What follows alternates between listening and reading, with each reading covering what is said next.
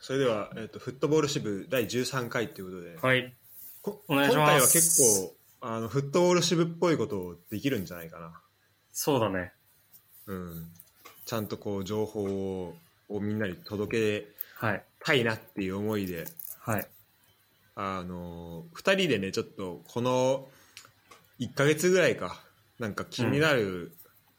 ものをこう、なんだろうまあお同じこうデータベースみたいなのを共有して、うん。まあ、貯めておいたからちょっとそれをねそれあのお互いがこう共有し合ってあの紹介し合うはい。でちょっと話していくみたいな感じで進めていければはい。と思いますどうしようかなじゃあ順番にこう交互にそうだね。ややっていく感じにする、まあ。はい。結なんか構ほとんどし、ほとんど知らず。そう俺が結構 多いねこれパッと見た感じだと30個ぐあまあ上のね8個ぐらいは全部1個のテーマだけどうん。だからまあもう、 20個ぐらいは俺かなで、そうだねユダが多分10個ぐらいあ、ー8個ぐらいか、うん、まあ、21ぐらいの感じでも。感じで、ううんん。うん。ちょっとじゃあ消化できるといいね今日でよしじゃあやっていくかこのこれコンキャストで喋ったらもうここにチェック入れていく感じにしますああ。オッケーオッケーじゃあ先ユダ開幕いきます1個目そうだね。どうしようかな。あ何でもいいよあのユダが選んだやつでもいいし俺が選んだやつあ、じゃこれどうあ、あでもいい、じゃあこれ、あ、じゃあそういう感じでいいうんこれ、ちょっと、興味あるんですけど、みたいな。パッと見で。あそうそうそうあ、終わった監督はっていう、これミシャのやつか。ああこれねはい。俺も今ちょっとあこんなんあったんだと思ってあのそうミシャのやつだねこれノートだねはい。そうこれえっとちょっと見かけて面白いなと思思って、えっと終わった監督はなぜ北海道にやってきたのかミシャの就任前史ってことで、えっとね正直これ今今初めて 読むんだけどああ、 そういうのあるわ、めっちゃ。うん。あれも、だから、うんと、要は、まあ、サンフレッチェからレッツに来て、うん。でもどうなんだろうな、なんかまあ終わった監督と見なされてんのかな、なんか、うーん、どうなんまだあろうね。一時代を築いて、ある意味で、うん。もうすごいチームを魅了する、あ、りりあのそう魅了するチームを作って、うん。で、うんとまあ、そこで、まあ、2017年にこう成績不振でみたいなあのミシャはレッツをこうで、まあ、解任されてうん。っていう流れと多分このコンサドーレの流れっていうのがあって、まあ、そこがこうなんかどうやってこう、えー、とほ北海道、まあ、コンサドーレ札幌とミシャがこうどうやってこうそこでこう混じり合ったのかみたいなうん。ところだよね。うん。うん。でやっぱ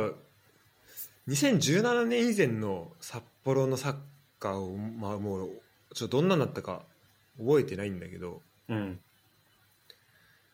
やっぱなんかこう見ていくと攻撃的なサッカーにしたいとか、うん。そうだね。結構守備的だったよね。うん、それやっぱそのイメージは大きいよね。うん。それでなんか、トクラの一発みたいな。ああ、そうそうそうそう、本当、うんそうだよね、イメージね。そう。確かに。うんで、そうなんか、まあそこででも、だから、やっぱこの野々村社長がすごい、札幌の野々村社長が、まあ、ミシャをこう選んだっていうところみたいだけど、うん。ってまあそうだと思うけどやっぱ面白いサッカーをすることでこうなんかまあ強いだけじゃなくて面白いサッカーができる監督ではあるから、ミシャは。うん、うん。うん、なんかそこで、まあ、実際見てても、ね、その変化っていうのはすごいわかるし、うん。うん、なんか、まあ、そういうことが、あのこれこれ多分札幌のサポーターの人が書いた記事なのか、ああ、はいはい。うん、ってところであのなんだろうな、まあ、正直この人からするとそのなんかもうそのミシャかっていう思いもあるんだなっていうのはなんか思ったねなんか結構俺がもし札幌サポーターだったらうん。まあなんか全然ウェルカムしそうだけどちょっとまあなんだろう怖怖さもやっぱあるのかなってああ、なるほどね。うんまあ、ちょっと思ったね。確かにちょっと J リーガーにいすぎてて、うん、そう。なんか、最初、なんか良くても、こう、最後こうなっていっちゃうんじゃないかみたいな、そういうところもちょっと見、見せつけられちゃってるから、そういう怖さもあるのかな。なんか、そうだね、そういいいい終わ時りと悪い。方み確たいなところもね、そううん、かに。いやそういう意味だとい、今いる選手で、で結構なんかその、ただ後ろからつなぎまくるだけじゃなくて、ちょっとこう、うん。だから J とかに当てたりとか、うん。なんかそういうところでこう、結構、ハイブリッドな戦い方にはなってんのかなってう。いうん印象はあるよね、確かにと。ころは確かに。でも最初聞いたときに、なんか今いるメンバーで札幌が、なんかミシャのサッカーできんのかなと思ったけど、うんうんうん、すす普通にできててすごいなと思った。ごいよね。うん。やっぱなんか結構浦和にいたときはそういう専用、なんか得意な選手を引っ張ってくるイメージだったけど、既存の選手をうん確かそうにいうふうにできるようにする能力もすごいんだなっていうのは、うん、本当だね。やっぱそう札幌行って思った。だから、まあ、懐事情もあるんだろうね、札幌の。うん、そうだねれでそん、そんなバンバン人呼べないっていうのもある中で、でも、できるよってところを示したってところだよね。うんすごいよな。なんか、みんななんかよくこう、いろんなサッカー YouTube 見てると、本当なんだろう、こう、まあ戦術的なところ面白いっていう話もあるけど、なんか人間性がめちゃめちゃいいみたいな。あーねみんな言うよね。口を揃えていいよね。本当に人としてめっちゃいいほんんだとよ、ね。口揃えて、そう。うん。なんか本当父親のような存在だったみたいなさ、うんうんだからそこはすごいよなっていうのもちょっと思ったかなっうん、はい。ていう感じですねはい。じゃあこれ一個はい。ちょちょっとじゃあ続けていいですか、一個。はいはいはいなんかあの、もうちょっとこれもう読めないから、ちょっとかん完全に情報を教えてほしいっていう感じなんだけど。うんこれこれ何語なんかそう、レッツの記事が。ああどれだろうああこれかうん。もう、ん完全に翻訳して教えてほしいっていう感じになっちゃうけど。あこれねこれあれだねあのうんみ西野さんの記事だねあ、そうそうそそういや俺もえっとそうこれちょっと紹介だけしたいなと思ってう。うん。あてかそうどっかで読むきっかけを作りたいなと思ってこれに入れといたんだけうど、んうんうん。でそれは多分ね西野さんがツイッターかなんかで共有してたんじゃないかな、あ、はいはい、はい。こんなんそうポポーランド語であ、ポーランドか。そうあの紹介されましたみたあーいななんか記事だったと思う話題になってたの確かに。ちょっと日本語にしてみようそうなんか結構最近すごいいろんなとこから取材を受けてうん。いるよね、うんうんうん。に西野さんでだからその取り組みみたいなところすごいいろんなところで取り上げられてて、うんうんうんなんかすごいいろんな注目もされてると思ううけんど、うだんからこのパンデミックの中で、まあ、レッツがどういうふうに変わったのかうん。うん。ってところとあとまあその、まあ一個その目指すところで補強っていうところだけど、うん。それをどういうふうに、あの、で、その中でも、まあキャスパー・ユンカーの、あの補強っていうのがすごい目立った補強になったけど、その、加入してすぐ点決めてみたいな。はいはいはい。でどうでそれはどういう経緯その裏にはどういうこう取り組みをしていたのかみたいなうんうんうん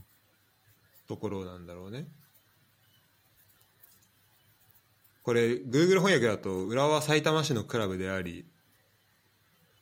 つまり東京のクラブですって書いてあるけどねうん。うん いや、でもす、嬉しいな、なんかそういう取材のそう依頼が来てるねっすごいてこよねとだから。うん、すごいな。しかもしかもポーランドからのしゅこう取材っていうのがまた面白いよねね、なんでポーランドなんだろうね。うんデンマークとかだったらわかるけど。ねえ。まあだからこれ多分、えっと、インタビューされて、それに答えてるみたいなうん。感じだよね。ワイスカウトとかそういうのも書いてあるかったっぽいな。あ、そうそうそう。で、そう、その中で Y スカウトのなんか、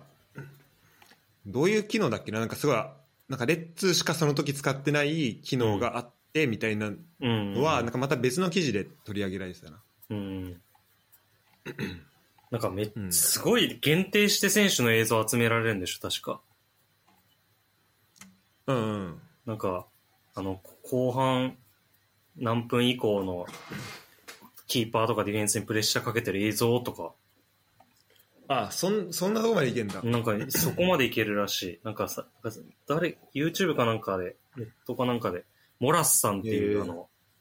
あレッーツはにいはい。フィンケの、あの、通訳みたいな人が言ってた。そのレベルまでできますみたいな。マジか。そうそうそう。えー、そうあのモラスさんちょいちょいなんか裏切りチャンネルとかそうそうそう出。てるよね最近ね今なんか監督やってんだっけそオーうスだトリね。アかどっかでオーストリアだよ。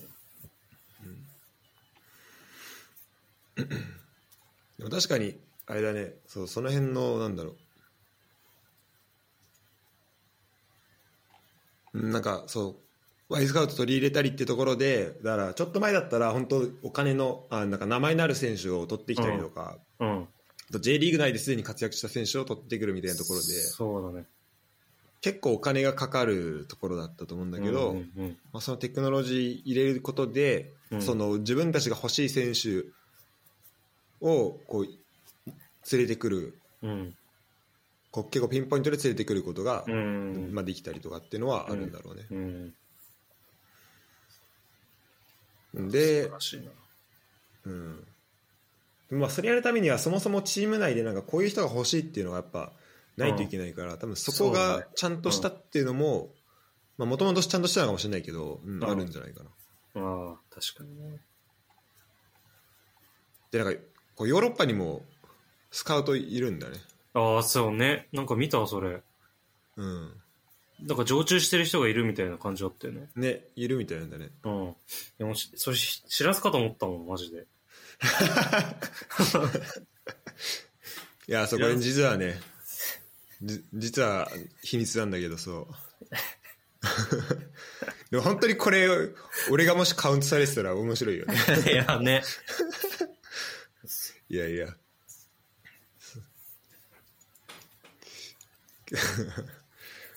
いやちょっとちょっと会ってみたいよねでもこのスカウトの人ねいやね、どこにいんだろう、マジで。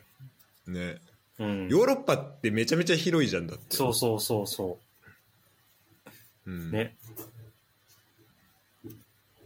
で、うん、どれぐらいのことをしてんだろうなってのもあるしさああとなんかこうそうフェイノルトとのなんか連携みたいなのはあの前うんユダからも教えてもらったけど、うん。あのそのユンカーのがこっちに来る時もそうだしうん。あのそこのなんかサポートみたいなところでなんかどんどんこううんヨーロッパとの連携も増えてるみたいなそうだね。あるよねあと最近タイのチームとも、ああそうそうムアントンだっけそうそう、ムアント。そうそれもね面白いよねそう、なんか、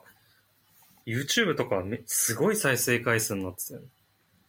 やっぱ、もうめっマちジゃでタイ、タイとかめちゃくちゃやっぱサッカー人気なんだなって思った。えー、何百万回再生になってマジか。た。うん。そのえなんそかれ何そその、の、うん。そのなんかそう、裏と連携しますみたいなの発表する番組みたいなのあって。うん、あったあった。すごいあえっー、たで、なんか1時間ぐらいの番組組んで、なんか説明して。マジで、そう。で、レッ。ツ、レッツのなんか、あの、フットボールダイレクターみたいな人とか、あとなんか、牧野とかもなんか喋ってたよ。確か。あと、理科マとジか。うん。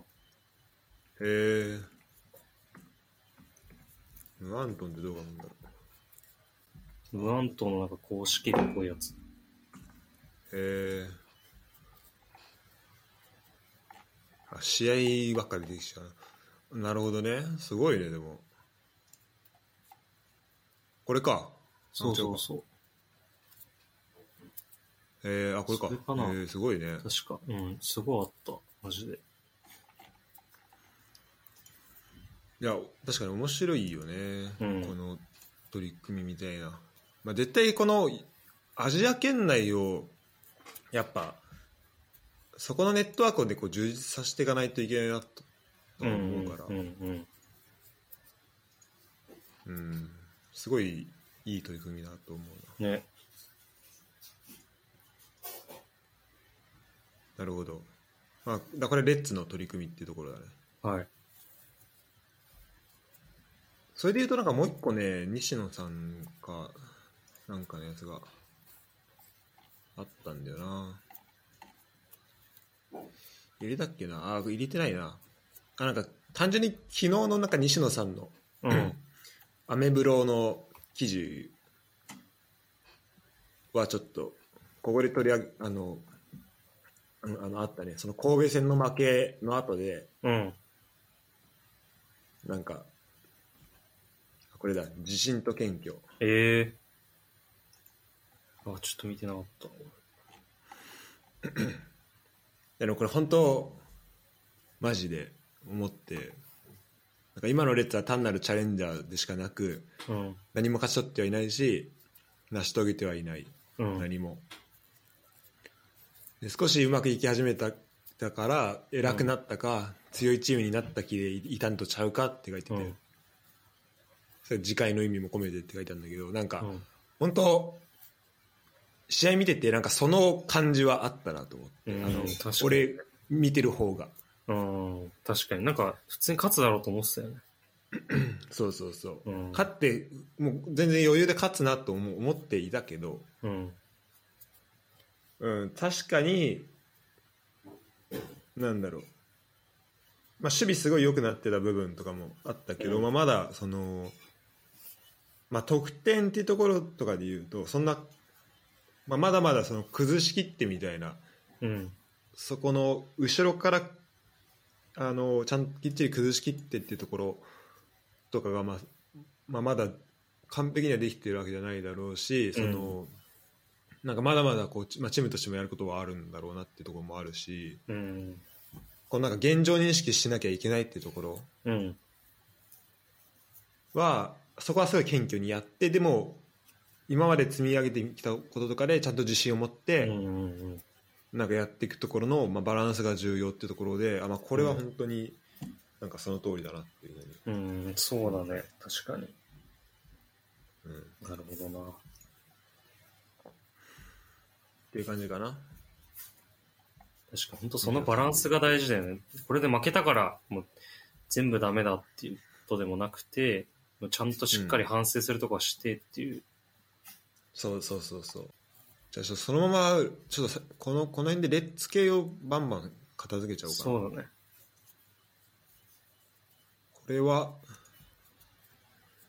えーっと芝と貝の記事ですねはい。あこれもすごい短い記事だけどえーっと、まあ、さらさらなる成長を見せるっていうところなんだけどこれは去年あ先月の9月13日の記事だね、うん。うんでも確かにこの競争がすごい激しくなってるね、このポいジションやはー、。そうだよね。ほんと、なんか、ちょっと前の宇賀神とか見てるみたいだわ。あーなんか、ちょ軽く、なんか物足りないみたいな、サポーターから言われたりして、その同じポジションにどんどん補強されるけど、結局なんかいろいろ吸収して 勝ち残るのが柴戸みたいな。つ強くなっていくみたいな、確かにね。そうそうそうそう、うんうんすごいよね。結局出てるもんね。結局出るからね、柴戸。うん。まあ本当、まあ、記事にも書いてあるけど、伊藤敦樹、金子、平野入ってきて。で、そうだねまあこ、こっからもね、ボランチの選手どんどん入ってくるってそう中なで。の。安いとか結構化け物らしいから、へマジで。え。そう、来季入ってくる選手はね、二人ともすごい注目されてるよね。そうそうそう。本当にこの人活躍できなかったら、大学サッカー終わりとか言ってる人いた。あれ、マジで。うん。安い。えーもうこうなんか大卒でこうすごい活躍してくる選手が増えるっていうのはすごいいいことそうだだね,、ね。うん。なんか結構その俺が小学校の時のその、まあ、坪井とかなんかその辺、あとひれ平さんとかもそうかななんか結構その、なんか大卒で入ってる選手うん。が結構多かったと思うんで,、うん。そうだね。確かに。でそこにまあユースから上がってきた選手もいて、うんうんまあ、その他のチームからもいたけど結構その大卒の選手がすごいチーム支えてたりとかしてる感じがあったから、うん。なんかあすごいいいなっていううん。でそこの、ね、つながりができていってだだ今だったり琉球からのつながりもそうだし、そうだね。うん、あとまあ高校青森山田うんうんそこのつながりができてるっていうのもすごいいいことだよね。うん。うん。うん大卒そうね。本当大卒、なんか人間的にもすごい成熟した人入ってくるから、いいよね。うんうんうんうん、その面でも。なんかメンタルとかもすごいしっかりしてるしさ。確かにしかも結構なんかキャプテンみたいな人が入ってくるもんねそうそうそう。そそのうなんだよね。そう。そういう経験値が、多分ユースの人で、高卒とかでやってたら、経験できない経験して入ってくるもんね。うんキャプテンなんかで、その4年間でほぼできないはずだからさ。うんうんやっぱ高校とかと違うだろうし。しかもその大学のその人間関係的なやつもまた特殊だしねそうそうね。一気に高校とできること変わってくるしう、んうんうん。ねそこもあるよねあとまあその高校でさユース高校ユースでそれこそあれ、まあ、宇賀さんとかうん。あと伊藤敦樹もそうだっけそうだねレッツユースで、うん。でそこからは直接上がれなくてで大学行ってで大学の4年間でまた成長して、っうん。ていうなんかそこのさこう一回、まあ、ある意味なんか挫折を味わってから、こうまた J リーグに戻ってくるってところでなんうか、ん。そこの経験値みたいなのもめちゃめちゃうん。なんか、あの、で結構やっぱ大学行く人、まあ、ユースから大学行く人って、まあ、大体その道、その、そういうこう、経緯の人が多いと思うけど、うん。なんかそういう意味でもなんかいろんな経験を本当積んでる人が入ってくるなっていう感いじや、そうだね。確かに。うん。いや、注目ですね。注目だね。千葉とは。じゃあ、これもチェックで。えっとね、あ、まあじゃあ、まあこれ、えっと、京都立花からあ、あ、はいはい。木原選手。木原ね。特にあまり情報は分かってないけど、えっと、フォワードの選手なんだね。そうだね。フォワードでス。トライカーなんだね。うん。なんか、ヒサトっぽいみたいな、誰かが言ってた。ああ、そうなんだ。うん。まあ、万能で、結構嗅覚とかがあって、えそう。本当だ。憧れはレバンドフスキーって書いてあるね。いや、そうだね。すごいな。いや、でもなんか、そ、その獲得の裏側みたいな、なんか記事かなんか見たんだけど、うん。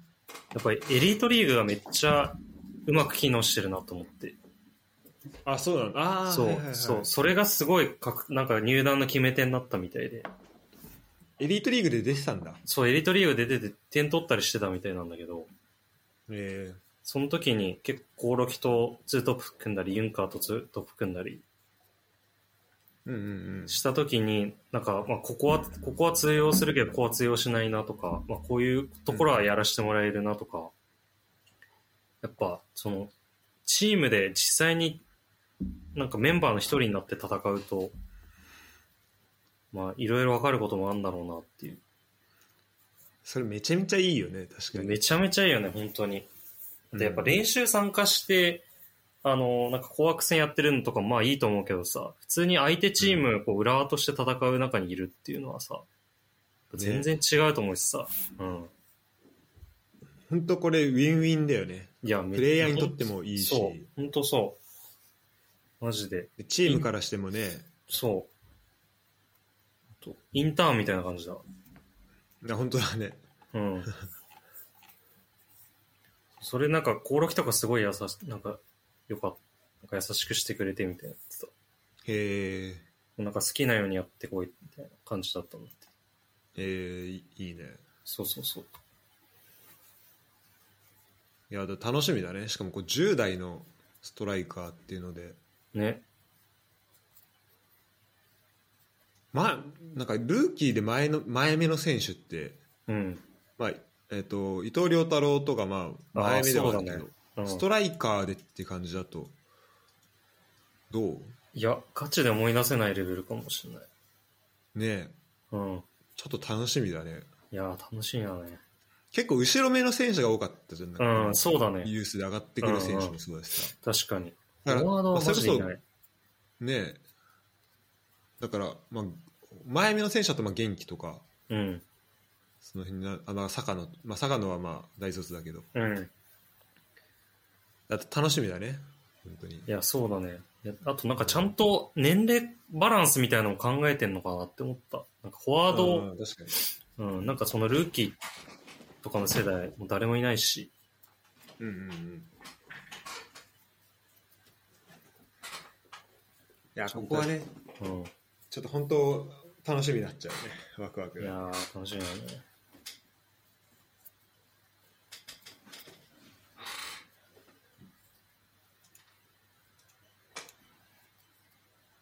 えっ、と、じゃあこれも。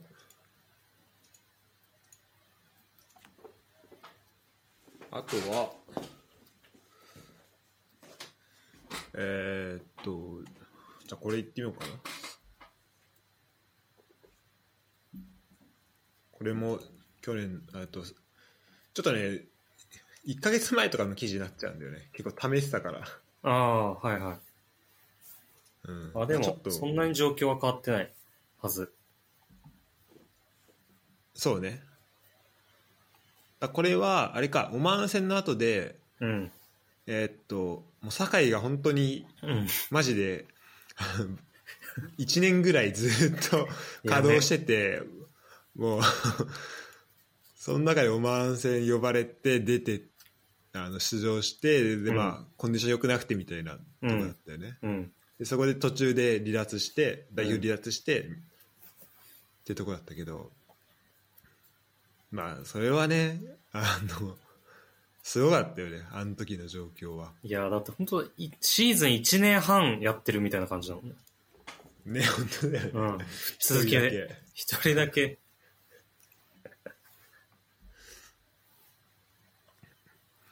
いやそうてか本当もうなんか右サイドバックのこの酒井と西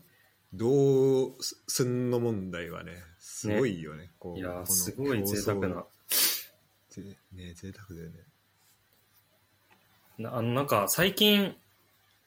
レッツの、なんだっけな、ドキュメント番組みたいな配信されたの見たああーえっと小泉がですねあ、そうそうそあそうそれまだ見てないんだよねあれだよね500円ぐらいで見れるう。よねそうそうそう。それになんか堺の初日の、入団初日のドキュメントもなんかおまけでついてるんだけど。へえ、あ、見なきゃ。そう、それめっちゃ良かった。あ、あ、そう、このさ、ドキュメントどうか、なんかすごいかっこいい感じじゃん。ああ、そう、かっこいい感じ。なんかど、ど、ドコモかなんかと、KDDI かなどっかと、あの、作ったんだよね。確か。へえ。だからね、そのスタジアムを IT 化できる、していきましょうみたいな、今日、なんか、結んだらしくて。えー、あ、そ、その辺の企業と。あ、そうそうそう。で、そのなんか一環で、あの、その、ドキュメントができたっていう。あ、そうなんだ。そうそうそう。あ、そう、KDDI だ。そうなんか 5G へを、ー 5G を活用した感染体験あなるをほの、そう、創出に向け業務提携とか。あ、おもし面白いね、それ。そうそう、なんかまあどういうことが行われるのかあれだけど、その中、第1弾がこのドキュメンターのこの番組だったみたいで。なるほど。ま、まあ、その、まあ、5G というかあれかもしれないけど、そのスタジアムの Wi-Fi とかもさ、うん。こう、今どうなんだろう。なんか、ないことはなかった気がするけど、なんかその辺もちゃんとしていくっていうのはあるだろうし。そうだね。でそのスタジアムの w i f i つないだ時にうーんとその Wi- その w i f i 内だけでなんかアクセスできるうんうんあの試合情報サイトみたいうん。うなのがんうん、そうだね。あるといいよね、うん、確かに。うん、あだからそれこそ俺一昨日行ったそのケルンの試合とかは、まあ、スタジアムの w i f i はあったなだからすごいだかああ、そうなんらだ。それもなんかそうテレコムがなんかスポンサーしててそのええケルンを確か、はいはいはい。うんだからそこのつながりとかもあったねうんいやなるほどじゃあちょっと面白いねそのいや、そうだね。どうなっていくかも楽しみ。うんそれこそまあ将来的にはなんか VR 観戦とかもさあんのかもしれないけど、そうだまねあ、将来的には。うんまあすぐには行かないとしてもまあいろんなところにねつながっていくっていうところでうん。一歩目にはなんだろうねうん。なるほど。じゃあこれも、レッツ関係は、こんなもんかな。そうだね、意外と。うん。ちょっと、この辺を俺、まあいいや。これはああ。そうね。あ、あとこれか。浦和の攻撃で武器となった岩波拓也。ああ、これは多分川崎戦の、あ、セレッソ戦の後か。うんうんあの、そう、ゆるきへのね、うん。うロん。ングキックね。うん。いやこれも同じあれださっきの柴戸の記事と同じところのやつだねいや、でも、いいよな、岩波。ねえなんかショルツ来てからすごい安定感が増しうたねん、ほんとそうっだていねう。感じあるねうん。なんだろうなでなんかすごいまあ得点に結構直結してるっていうところもあるけどうん。あのフィードがそうだね。まあ、あとやっぱ、平野いるのはでかいよね。岩波。ああそうだねからしたらそこ、うんそこうん確かにそうサポートするそう、そこは預けれるっていう安心感あるから。うん確かにそこもタイミング的にはそっかそうだね。確かにあとそうね平野にも預けられるしあとまあショルツだと、まあ、ショルツ自身も結構どんどん前に持っていける選手であるから、うん。そういう意味でこうなんか岩波だけをこうビルドアップで岩波だけをケアしてればいいっていう感じじゃないからうんうん。あの結構そこで岩波に対するこうマークみたいなところもなんかどんどん緩くなっていくのかなっうてん。っていうかこう分散されてったのかなっていそうね。うん、でそういうところで結構プレスあのプレスがまあ緩くなったところであの、まあ、前にフィードする余裕もできてきて、でそういうところでまあ得点つながったりみたいないそうだね。や本当すごかったよねいや、すいごかった。結構でもなんかメンタルが影響するタイプの選手だよね。うんなんか余裕があるとすごいし、逆にちょっと、ねうん、余裕がなくなってくると、なんか慌てて蹴っちゃったりとかうんうっんていう、結構そういうのがある選手なのかなって思った。でもだからその余裕があるときは本当すごい。ねうん。だから神戸戦とかは、まあ、こう岩波がどうとかじゃなくてなんか全体的にちょっと、そうだね。うんあ俺本当立ち上がりをまだ見てないからうなんん。か最初からそうだったのかななんかいや、結構最初からそうだね。もうなんか前からガッてはめられて、うんうんそう、今までなんかあいそういう試合を多分やってなかったっていうのもあると思うんだよな。うんあー結構張り、あの、引いてくる相手をこう、どうやって崩すかみたいな試合が多かったからさ。なるほどなるほどそう、なんか FC 東京戦もなんか最初のほんと30秒だけはそうだったけどさ。その後、先制されちゃったから逆にちょっとガッて引いたし。うん相手ね確かにそうそうそう。だから、こう、ガッて前からはめられるっていうのは多分久しぶりの軽減だったかもしれない。意外と。うんなるほどなるほどでまあその中で、まあ、いろんなね他の要素もあって芝があんまり良くなかったとかもあったと思うけど、でまあそそうねそこでやっぱ、まあ、さっきの話にもちょっと戻るけど、まあ、まだあのそこに対してじゃあどうやって戦っていくかみたいなところが、うん。まあ、まだ整理しきれてはいないんだろうね、うんうん。そうだね。で特に相手の相手のこうプレスする人が、まあ、大迫とか武藤とかうん。そういう結構タフな相手になってきたってなると、うん。まあ、なかなかこう厳しいしかも厳しいシーンも作られるう。というん感じなんだろうね。うん。いやでもその中でもまあなんか本当まあ、同じメンバーでさ去年とかすごい苦しんでたわけでさ、まあ同じ、うんうんうんまあ、メンバー自体めちゃめちゃ変わってるけど、まあ、うんこの岩波とかうんだっ。たら、あの良さはロングキックとか出してはいたけどなんかなかなか結果につなげられないとことかもあった中で、なんかそこがどんどん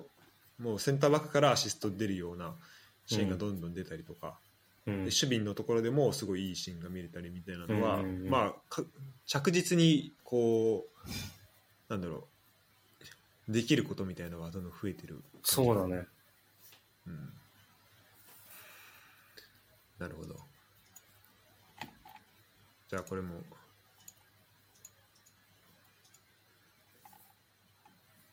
そんな感じかな。結構、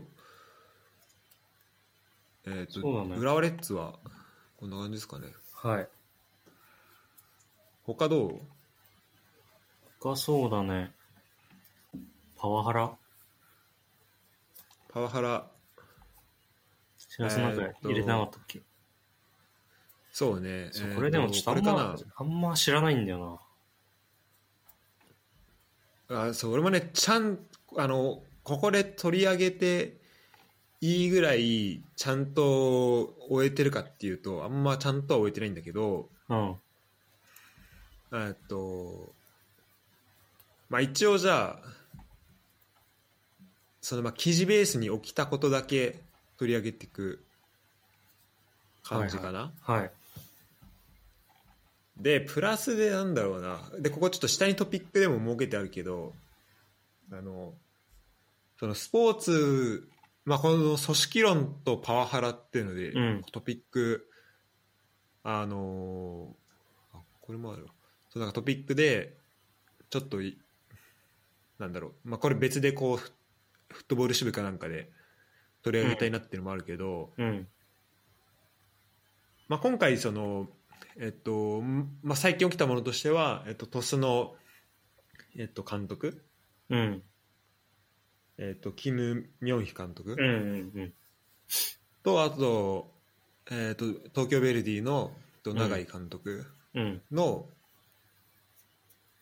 まあ、パワハラ問題うん。みたいなのがあって、まあ、ちょっと前だとその湘南のにいた時の、まあ、長吉次監督、まあ、今京都でやってるけど、うん。まあ、そういうなんかそのスポーツでの指導の仕方みたいなうん。どういうふうなどんな指導の仕方がこうなんだろういいのかみたいなところで結構そこってスタイル分かれると思うんだよねそうだね。選手人によよって全然そうだね。監督によるよね。そ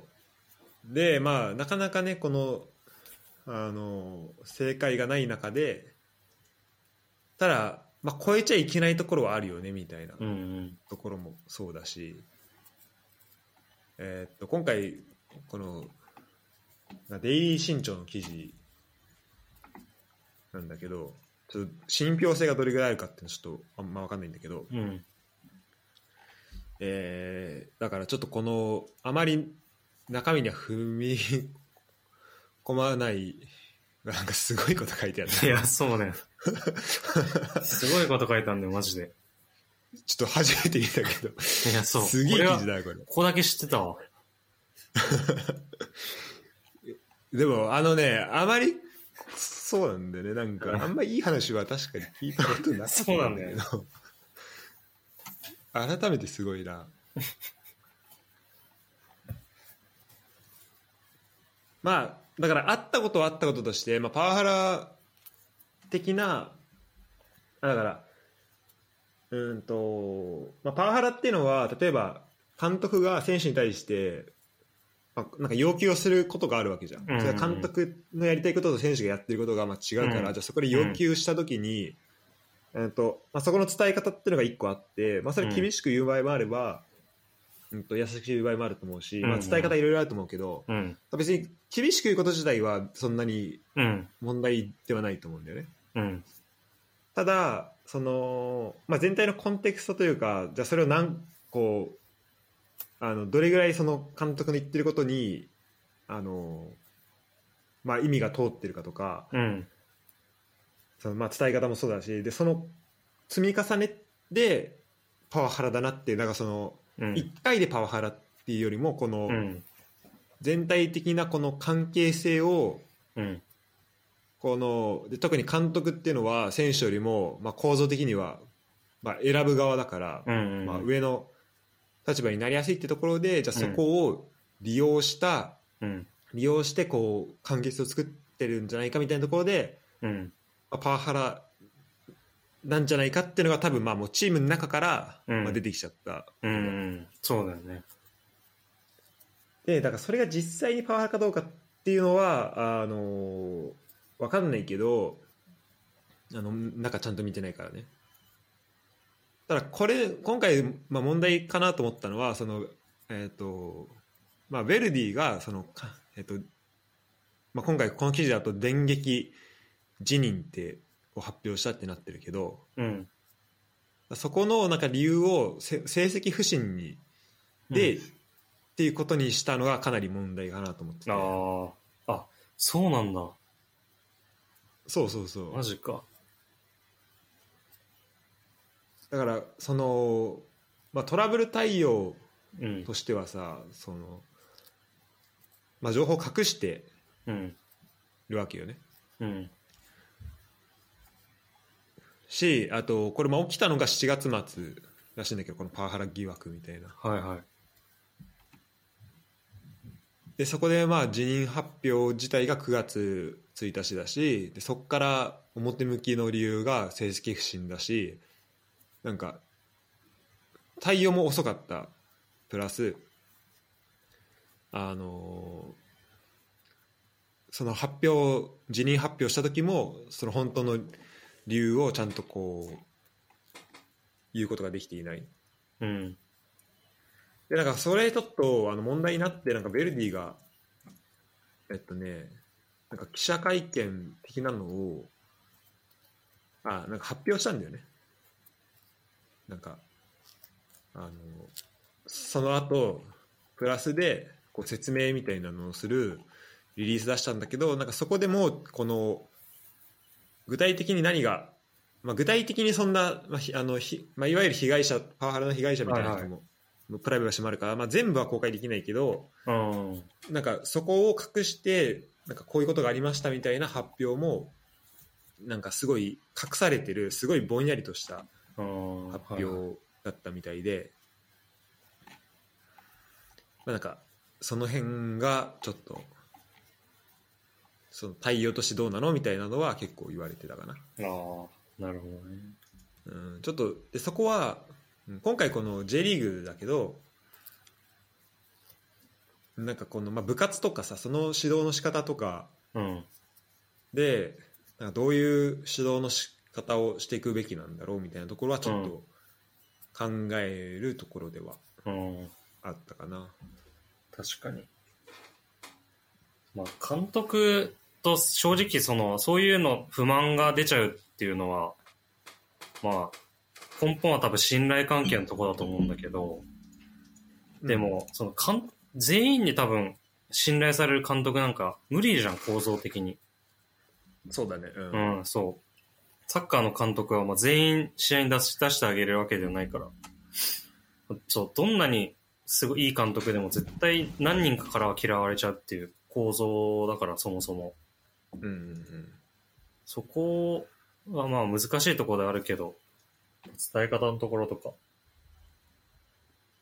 そうね。なのかな。なんか言ってたよね、なんか全然ちょっと話変わるけど、ケータが、ケータとか、なんか2006年優勝した時とか、うん。なんかギドが試合終わるとめちゃくちゃ怒ってて、なんかバスの中でなんかミスした映像をなんか5回ぐらい流すらしく て、なんか選手、 もうなんかめっちゃみんなイライラしてたって。あ、ここがそうなんだ。そう、帰りのバスでなんかここがダメだみたいな、そのバスのテレビで、なんかもう何回も何回もやるらしくて。ああ。そう。だからそこはそうね。だからそこでプレッシャーの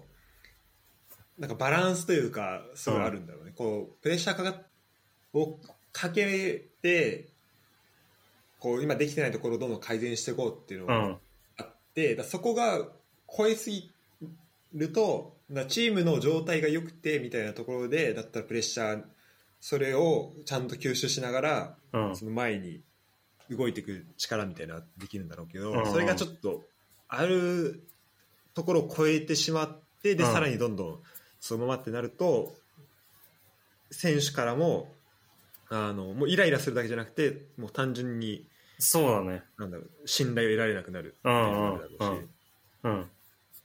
なんかでも、そうだね。でもなんかその時は、あの、本当翌日になんかやりすぎたわ、みたいな、謝ったりとかっていうのもああ あったさみすたがいな。にそう。さす昨がにやばいってなって日はちょっとやりすぎた、みたいな。そういうのもあったって言ってた気がする。えー、あ 面白いなあのなんかその監督の話で言うとうん。あのこのなんか岡田さんとウッチーが対談した記事があってえこのなんかゲーテのやつでなんかヤフーニュースでなんかもう今リンク切れちゃってるんだけどえうん。あのーでこれ、ね、岡田さんがそう言ってるのがなんかいい監督は好かれようと思ってはいけないみたいに言ってあてあ、はいはい。でで本当はいい人だって言われたいし好かれたいっていうのはなんかあるらしいんだよねその岡田さんは。うん。でもだからできるだけその選手の間にその間にこう壁というかそのちょっと一線を置くことで、あのこううまいことその、まあ、仲良くなっちゃうとこう、うんやっぱ選手選ぶってところとかのあと伝えるってところですごいあのうまくうん。いかい。ないうん。ところがあったり、あのてかそこにちょっとこう一個ためらうところができたりするから。うん。うんだからそこはやっぱり一線を置くようにしてたみたいな話もしてたし、なるほど。で、うん、だからこの辺だよねあのみんなに好かれようというのは無理なんだうん。うん。で11人しかピッチに送り出せないかうら、うんん。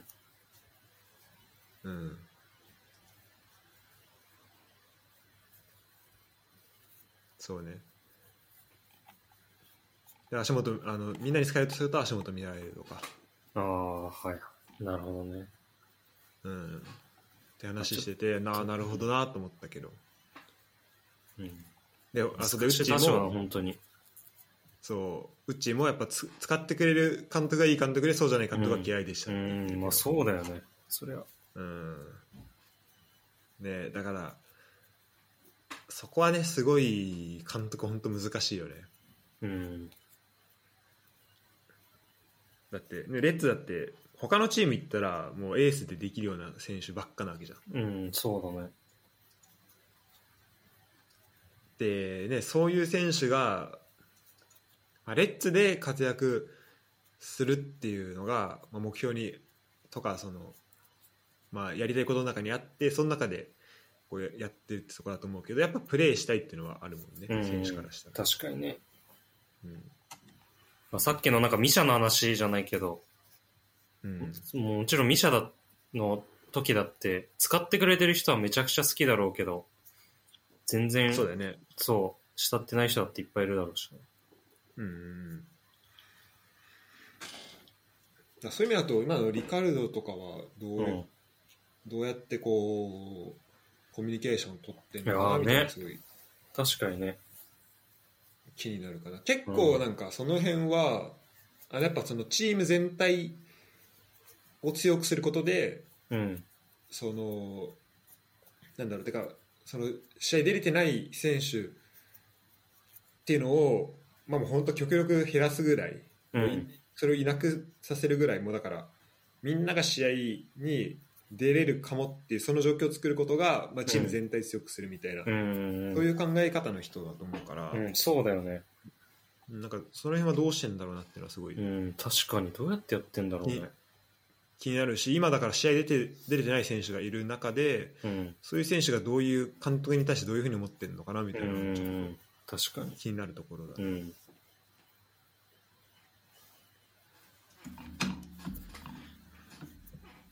うんまあ混乱がありましたね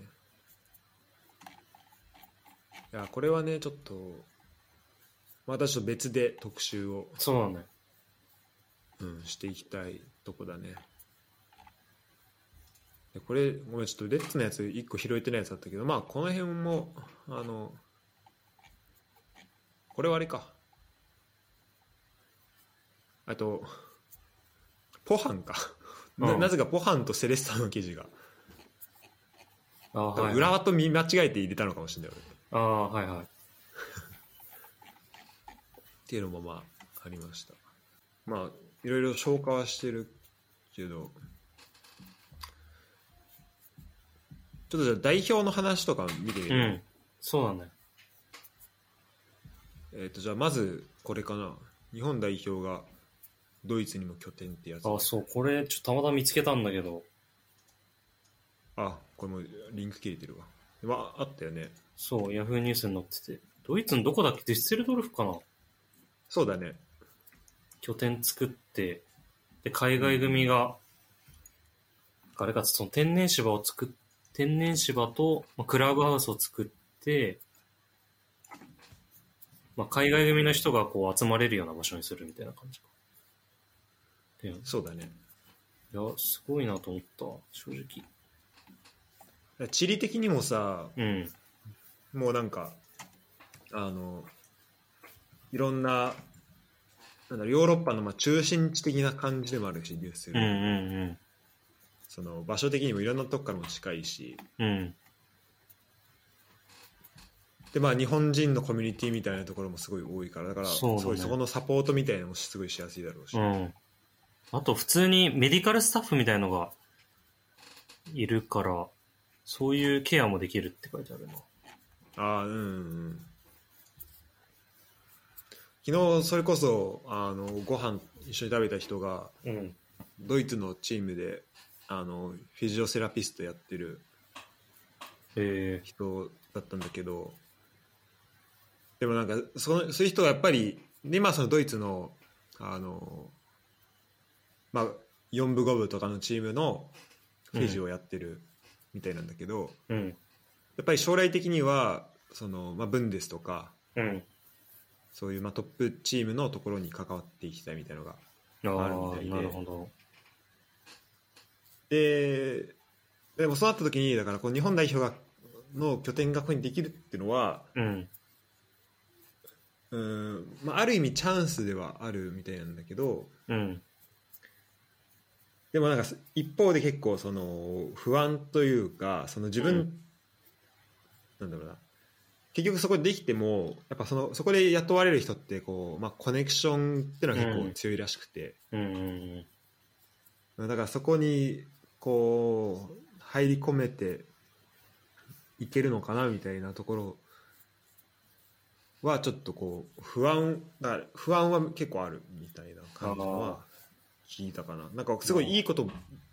ばっかなのかなと思ってたけど、うん。ああ、はいはい。うん、そういうわけでもないみたい確かにまあ、もともと日本の人をこう派遣するような感じだもんね。うんそうそうそうそうだよ向ねこうのし人とこう、やっていくっていうよりかは、もう日本の箱を一個作るみたいうんうんいや本当そうだよねな。うイメーん。ジそうなんだよね。っていうのはね見たねまあでもこう取り組みとしてはすごい面白いよねそうだね。いや、これは多分他の国とかではもう考える必要のないことだから、うん確かにねうん。まあ、南米とか、まあ、でも南米言うほど、あの、遠いか。アジアほど多分、南米とかはそうなんだよ、ね。あってもいいけどなんか確かに国を挙げてやるところがあんのかなまああんのかなもしかしたらうん、どうなんだろちょっとまあ気になるところではあるねそのう。う辺は、ん、うん。代表系でいくとあーこのフットボリスタの記事とかかなはいはい。オマーン戦のやつか。かな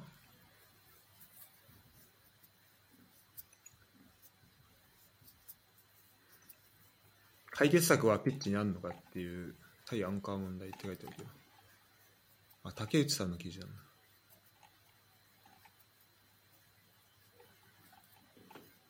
そうねオマーン戦のうんややつかあ、往年の課題なんだ、対アンカー問題って。ね俺も今思った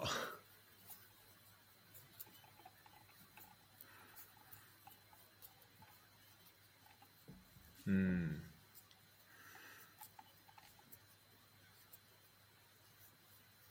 まあ、確かにこの、まあ、初戦黒星スタートっていうのはあったけど、うん。まあ、この記事にも書いてあるけどやっぱそうオマーンは結構準備をしてきた中で、うん日本はそこまでちゃんとした準備できてなかったっていうのも、うん。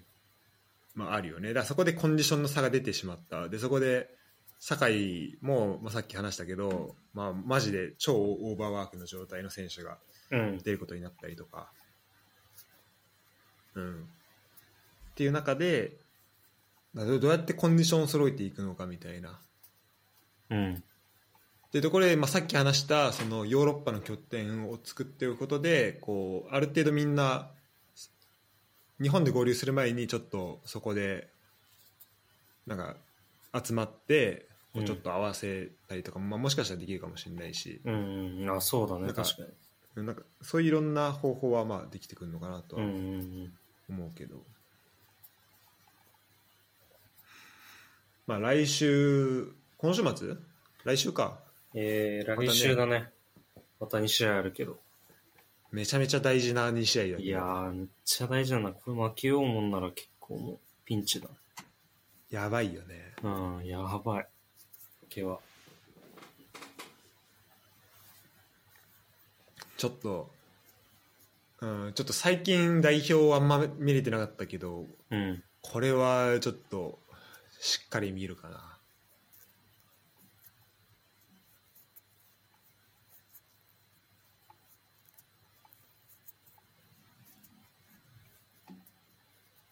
まあだからその本当この前森保さん結構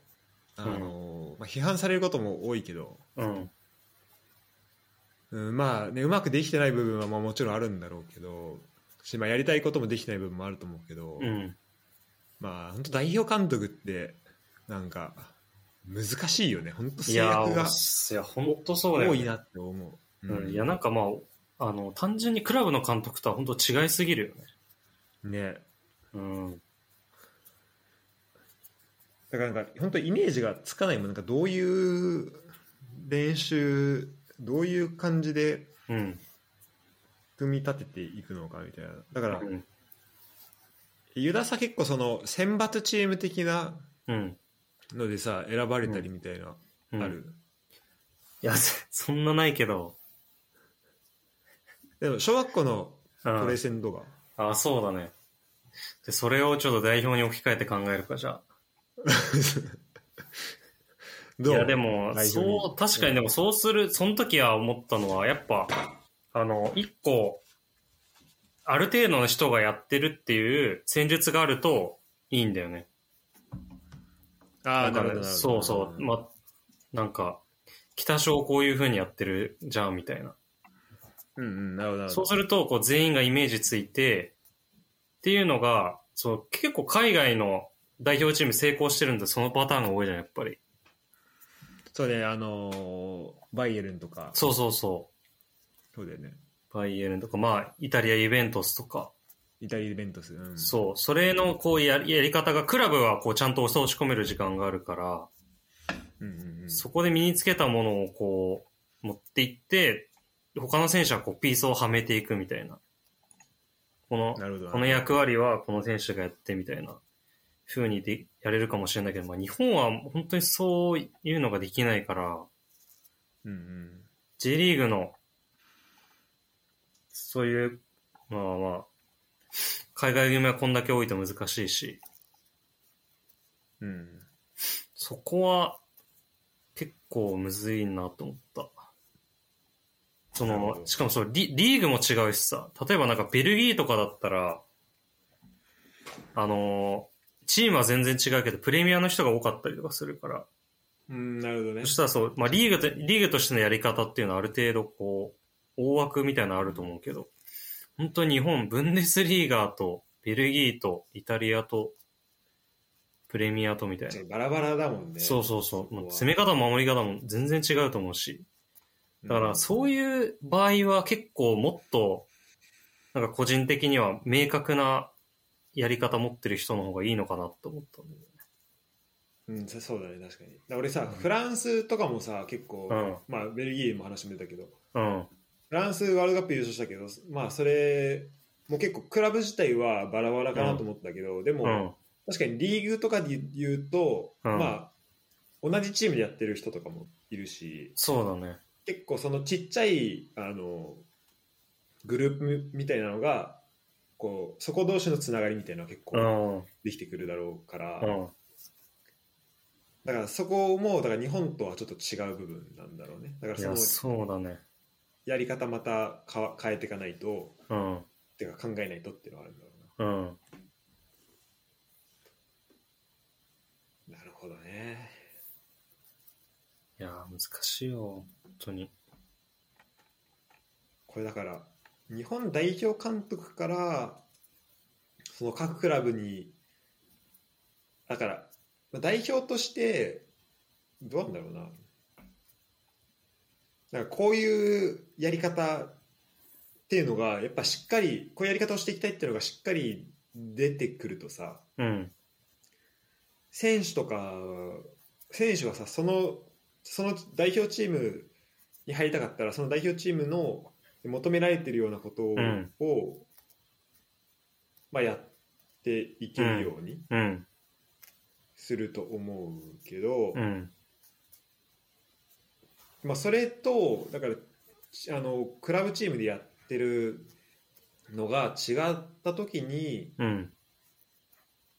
まあ、やっぱクラブチームの方を優先しないと、まあ、まずそもそも試合に出れないってのはまずある、そうだね。いやー、そう、そこがね、ちょっと日本、ちょっと他のくチームと、チームっていうか国と違って難しいなと思ったのが、うんまあ、例えばフランスだったら、もう、すごいメンバーがいっぱいいるから、で、監督がこう、こういうサッカーしたいですっていうわ枠を決めたら、もう、すごいレベルではあるけど、そのすごいレベルの中からこういう選手っていう選び方できると思うんだけど、うん日本ってまだそこまでは行ってないから、全然違う、そうそだう,、ね全然違うサッカーしようと思っても、なんか例えばプレミアとかでめっちゃ活躍してる選手とか、ブンデスで活躍してる選手いたら、その人呼ばざるを得ないから、そうね、うんうん、そう。だから、そういう難しさは、もうなんか、あんまりやりたことじゃないかったとしても、もう能力的にすごすぎるから、もうとりあえず呼ばないとみたいな。いやそこはあるよね、うん。あんのかなみたいな。だってもうフランスとかなんでこの人呼ばれてないのみたいなめっちゃあるけどさ。あそう、やっぱそれはでも、そ、うんそこまでそれと近しいぐらいのレベルで、こういう人を呼びたいからっていうのはできるんだろうけど、日本はまだそのレベルじゃないよね。そうだねうん。で思ったのはだから代表もしワールドカップ出るっていうのがやっぱ目標だとうん。した時に選手の方でだからその代表にの戦い方にうん。代表に入れる可能性が近いうん。クラブというかうん。なんかそういう探し方も、まあ、あるのかなと思っててで今だうとんそれがまあ強いチームで活躍できるうん。ところみたいなうん。なってくんじゃんでそうなるともうやっぱ強いチームだから、まあ、上位4チーム5チームぐらいに限られてきうて、ん。うん。そこで頑張るうん。かまあそのほんその他の人は例えば、まあ、鎌田とかそうだったけど、まあ、そういうトスあとまあその当時は上位にいなかったチームでめちゃめちゃ活躍して、まあ、海外うん。に行ってそこから代表に入ってくるみたいなのもうあるけど、ん。まあ、どっちにしても、まあ、その強いチームでやるっていう風にうん。なってくるっていうのがあるけどだからまあでそうねでだからそのリーグの中のその差がやっぱり大きいとうん。あのすごいやっぱ上位のチームからどんどん選ばれていって、うん。確かにね。で下のチームから選ばれていかないみたいなのがあるから、うんだからまずそのリーグの力をすごい上げていくっうん。ていうのはすごい大事かなと思ってああ、なるほど。で今だったらそもそも海外組があってでそのそれを選び終わった後に国内組を呼んでる感じもうん。あるからそうだね。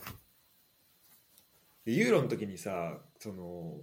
いろんな国のさメンバー見てさ、結構その、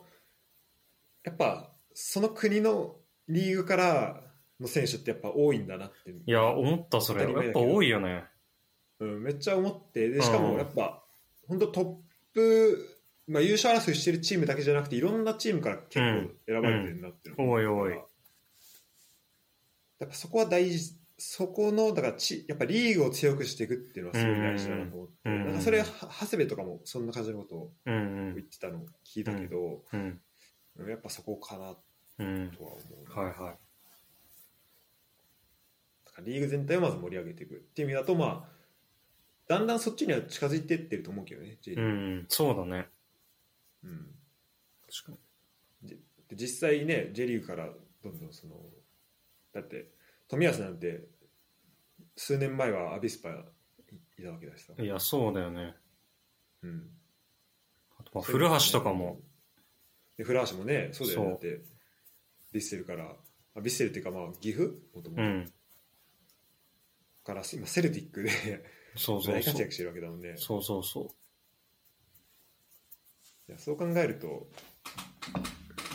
うん、だからまあどんどんねそこは良くなっていってるう。うん。いや、でも、長谷部そんなこと言ってるんだったら帰ってきてほしいけど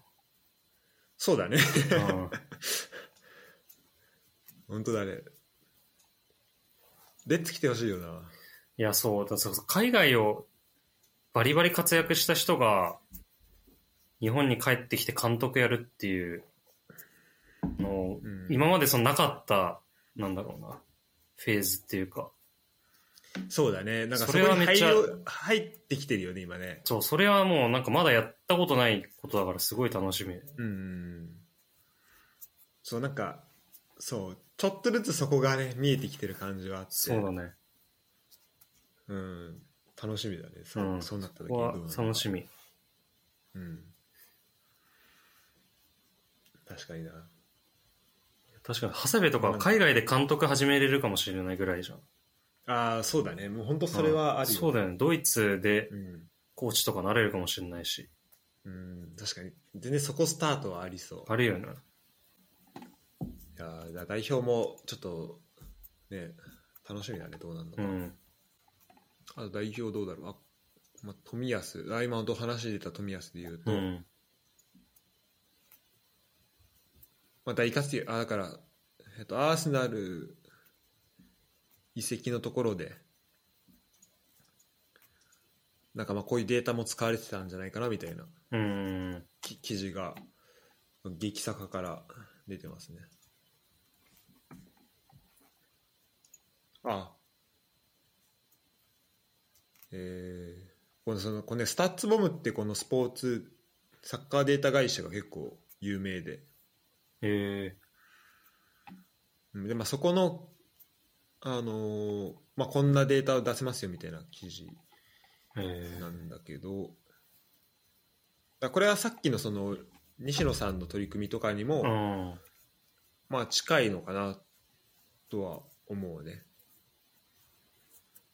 だから、まあ普段あの売り込み、まあ、どういう感じでこうい移籍交渉がうん。進んでるか分かんないけど、うん。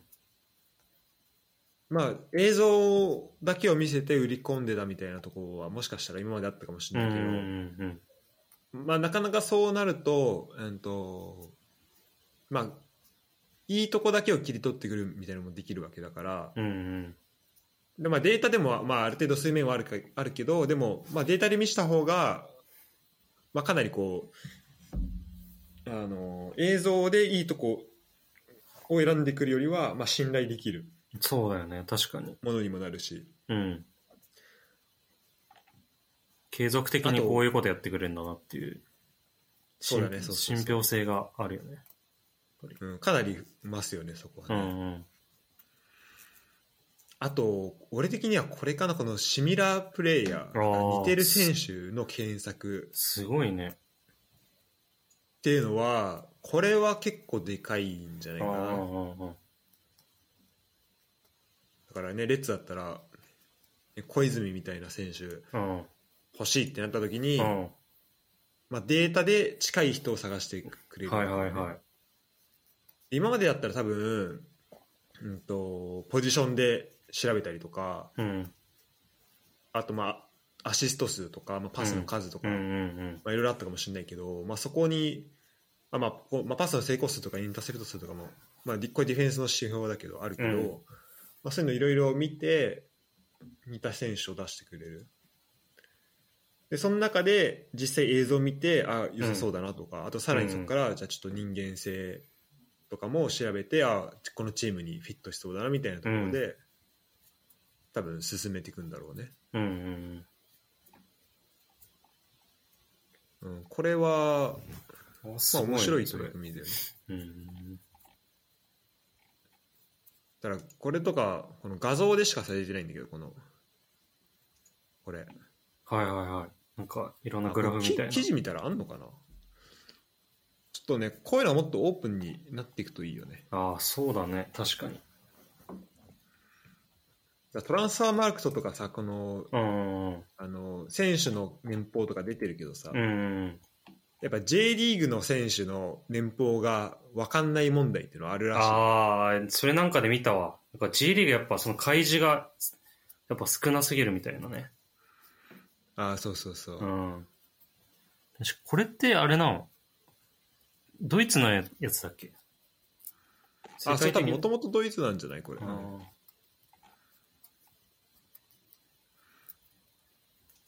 でスターリッチあ、そう。オーストラリアでしょ。あそうなんだ、うん、 確か。へえ えー、死んなかった本当だすごいねなんかもうジェットコースターみたいなこのいやね。マーケットバリューいや、ほんと、すごい。 25億から今2億あ10分の1までへえそっかまあねだからこのデータの掛け合わせみたいなところってまあなんか外から見てて面白い部分てかいなんかまあ見える部分がこうやって増えてくるのは面白いうん。けどなんかもっと中まで見たいなっていう欲も出てきちゃうとうこん。ろはうん確かにね。うんやっぱそこは、どうなんだろうね。でもなんか今最近、プレミアの試合とか見てると、なんかいいろんなデータ出てくるよね。なんだっけな、その、ポッシブル、あ本当ポッシなんか、どっちが勝つ確率高いかみたいな AI で出したやつがバッてああ出てくるんだよ、その、要所、要所要所で何パーセントみたいな。えそう。あと、なんかゴール期待値みたいな。ああはいはいはい、んそう。なこのこ、これだったら普通な、普通は何点取れてるはずなみたいな。っうんうんうんていうのが出てたりとかして、それすごい面白いなっていうね。そうねゴール期待値いやは結構いいよね面白いよね指標としてうん、そう。なんかそれでなんかのやつが出てて、レッツが結構夏場苦しんで1-0ぐらいで勝勝ってたやつが、なしかうんうんうんあったと思うんだけど、天皇杯とか。でもそれもかなり苦しんだけど、もうゴール期待値はでも本当1-0みたいな感じずっとき来てて。あそうなんだううん、相手が 0. 点いくつで、浦和が1点なんみたいな。だからなんか、まあ、うんそう、そういう、まあ、いすごい、内容大丈夫かみたいに言われてたけど、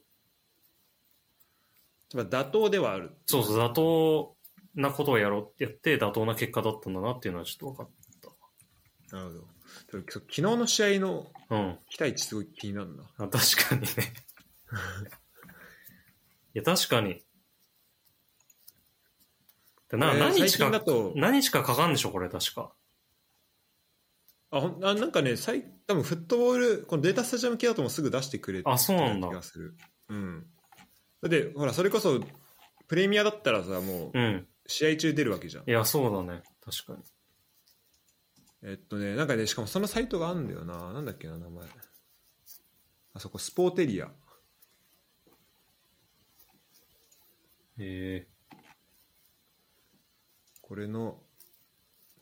だこんないろんな図があってここれで、うんうんあのブブログ書いていいですよみたいなそういうサーー、ビスはいはいがはい。あるんだよね、このデータスタジアムがやってるやつでだからこのパスネットワークとかうんそういうのもあって、あボールロスト1とかうん。えー、期待値見ると、うん、やっぱレッツの方が、レッツ2だよ、期待値。えー、で、神戸0.8だから、やっぱり、こう、点決まったやつとかは、期待値が、だって、えーっと、イニエスタのまあフリーキックとかも0点、う多分、まあ5%ぐらいだと思うんです、こうんのうんゴール期待値的にはう。んうん。で、3点目も0.1とかだろうし。そうだね。で、4点目はまあちょっと高めだけど、まあゴールから近いヘディングっていうのがあるから、うん。まあそんな高くないよね。うんうんで、5点目ももう、まあ結構低い。 うん。いや、そうだ。 だから、いやだから昨日の、昨日のやつ見るとさ、確かにね。ね、まあこうほんとこう結果を見ると5対1うなんんそうだね。確かにね。このゴール期待値見ると、で、神戸0.8で、レッツ2.1なの。確か に。2-1が普通ぐらいってことだもんだって。そう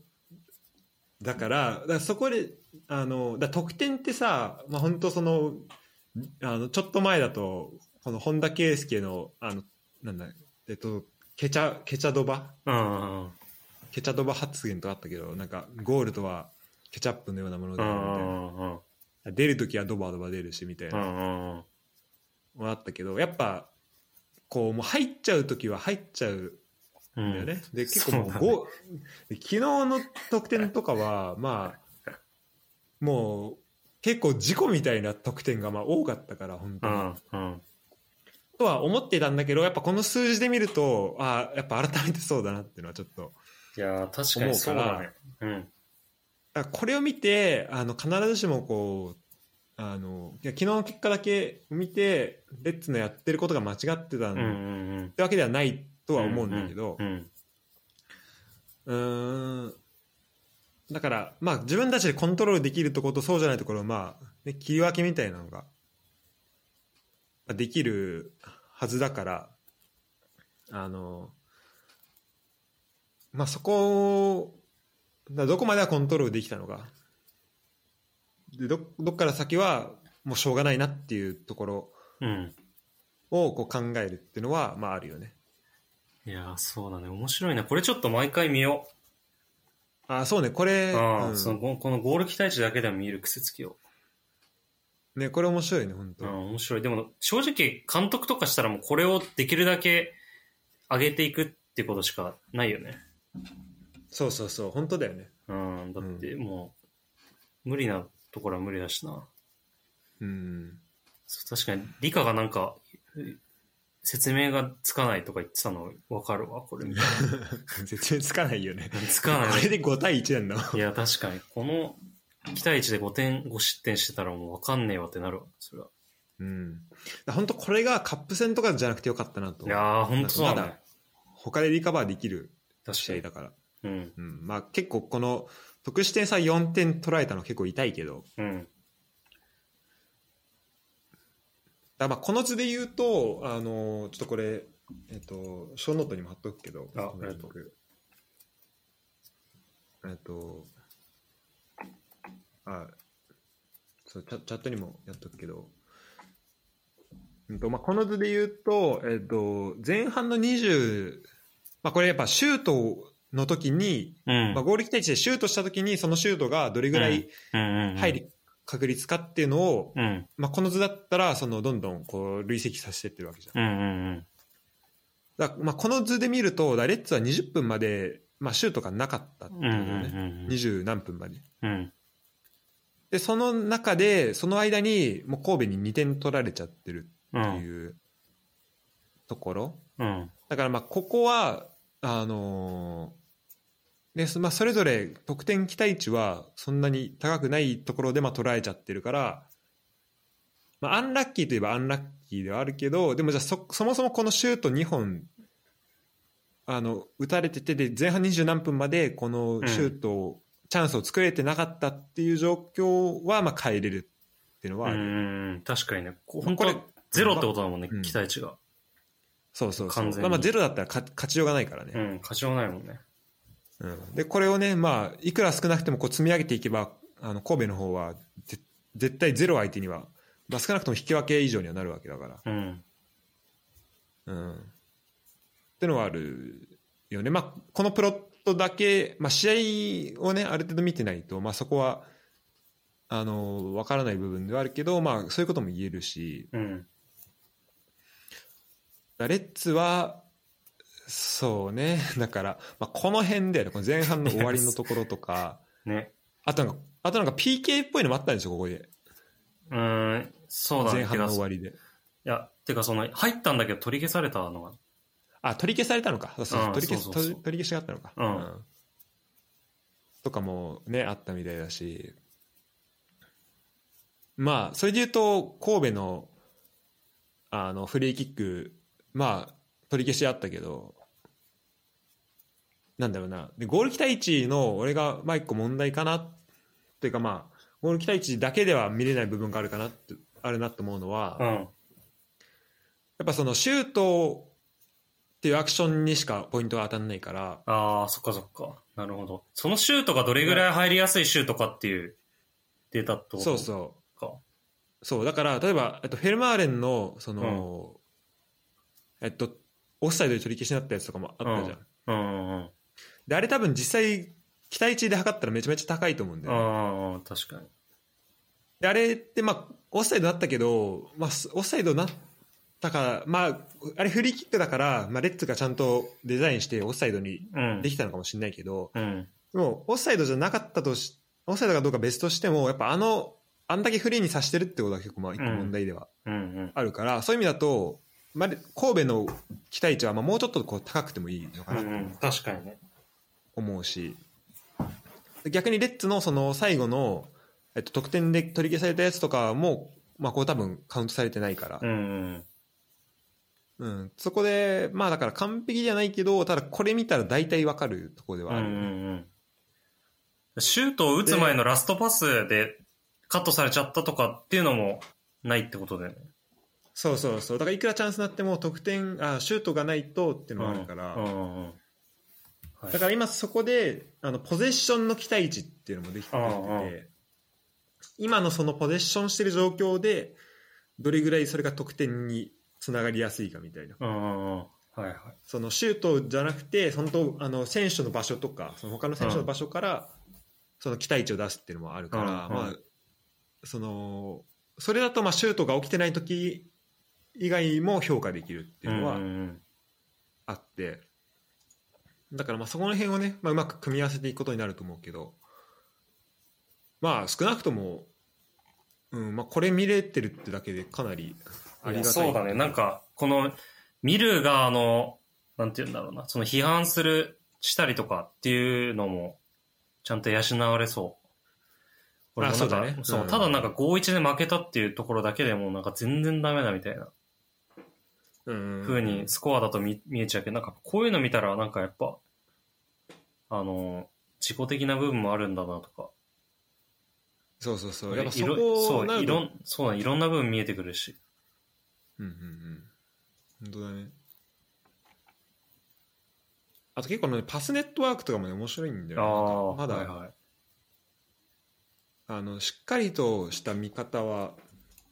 あのー完璧に確立されてるわけじゃないけど俺の中でも、うん。ただやっぱり、えっとまあ、この中盤の選手と他、まあ、このネットワークがやっぱできてるうん。あの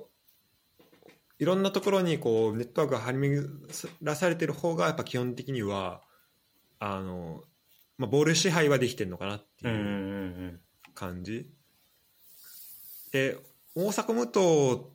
のところ神戸でいうと大阪無党のところとネットワークが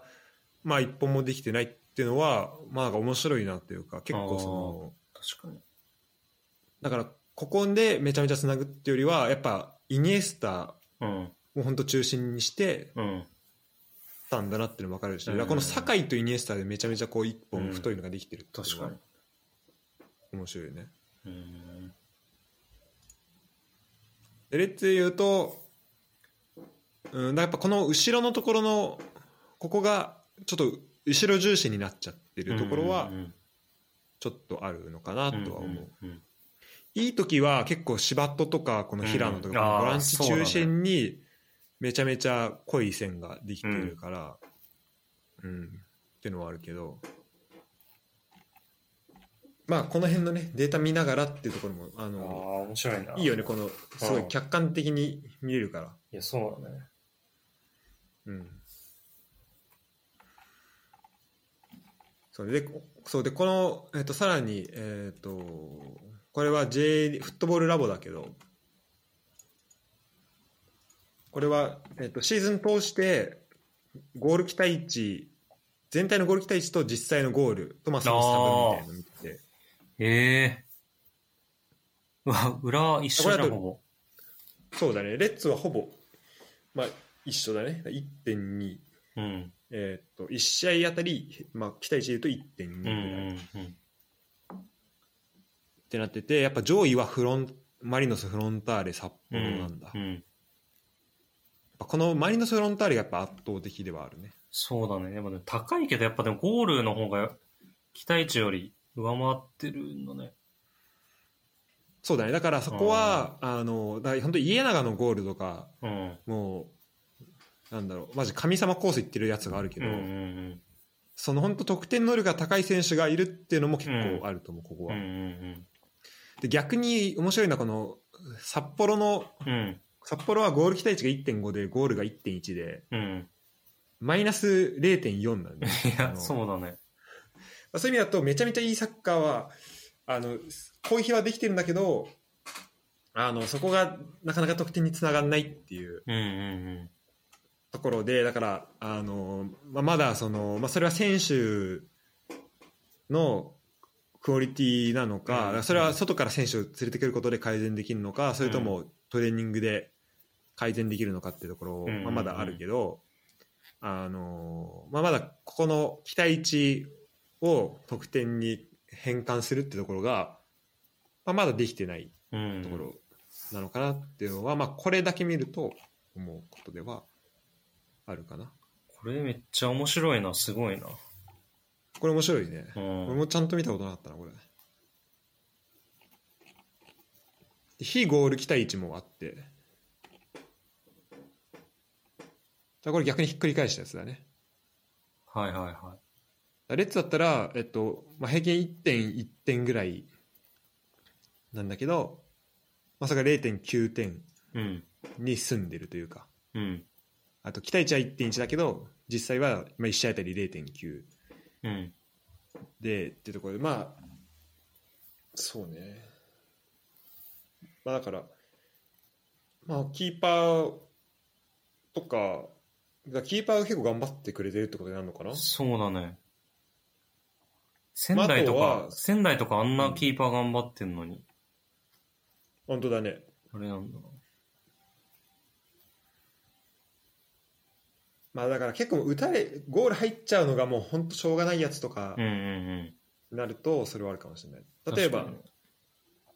にディフェンスが頑張って結構外の方からシュート打たせてるっていうのが増えれば、その期待値は、まあ、ちょっとずつ上がっていくけど得点は入らないみたいなうんのうがん結構増えてうるんかうらんうん。そういう意味だとまあキーパーが頑張んなくてもそういうところの積み重ねうんうでんちょっとずつこう上がっていくっていうのはあるけど、うんもう本当キーパーと1対1みたいなので、まあ、例えばそれを2回に1回とか、うまん。あ、3回に1回でも決められちゃうと、うん。うん、まあそれ他のところでいくらキーパー頑張っても、まあ、埋め合わせらんないみうたいなところはん。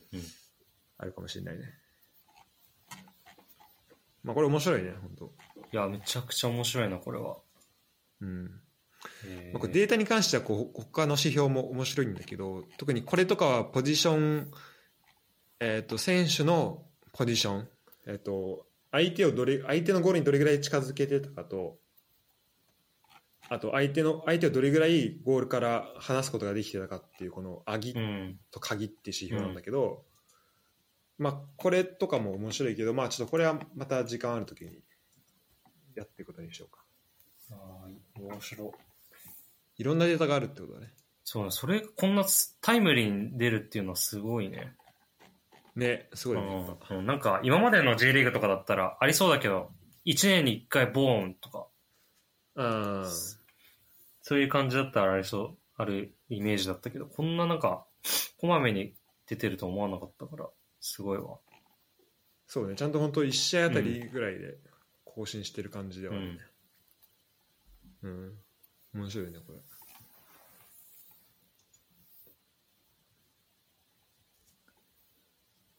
そんな感じですかね時間大丈夫あ、大丈夫。大丈夫うん。じゃあちょっとできるだけ減らしていこっかそうだね。えっ、とあこれもやったからあと、そうだ、30分ぐらいでもいいあオッケーオッケーうんまあ30分あったら多分この辺は1個まとめてで多そう分そんな深入りしないからうん。えっ、とじゃあちょっとまた J リーグに戻るあこの日本サッカー界のキャリアプランが一変するってやつちょっと見てみようか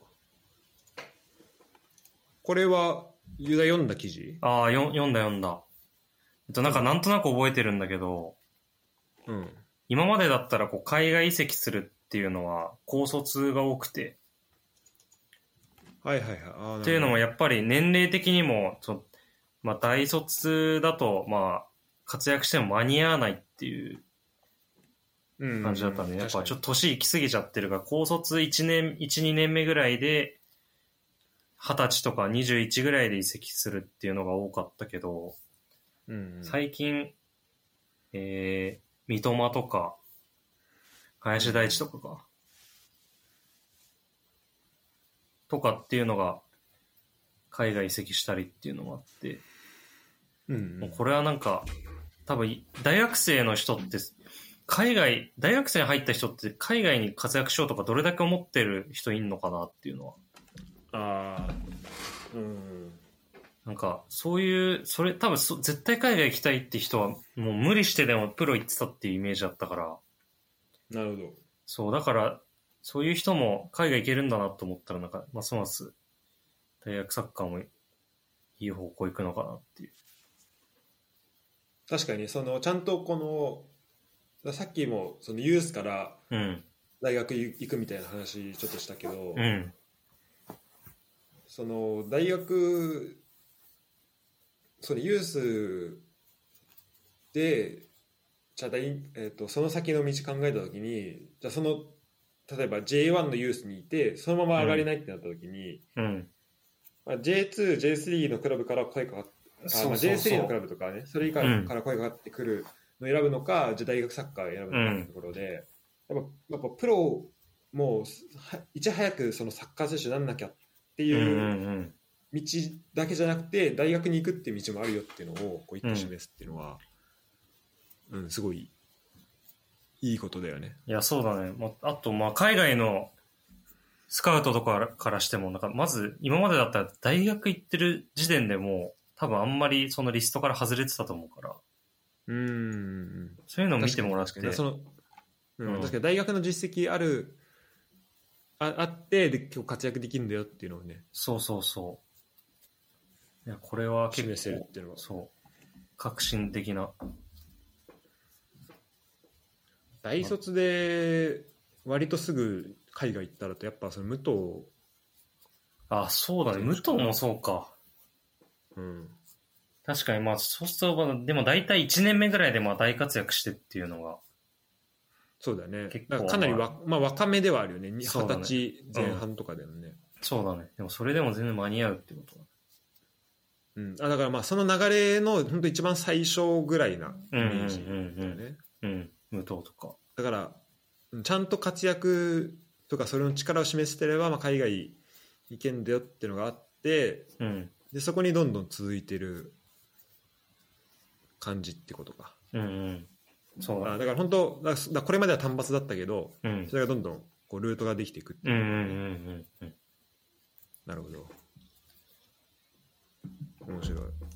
らそういう意味だとレッツもこれからどんどん海外にた羽ばたいていく選手は増えていくかもしれないいしやー、そうだよね。やっぱ同卒でも全然、いけるっていう形になると。うんうん、面白いこれはさっきのその大さっきの取り上げたところも含めて面白いところだね、なるほど大学サッカーだね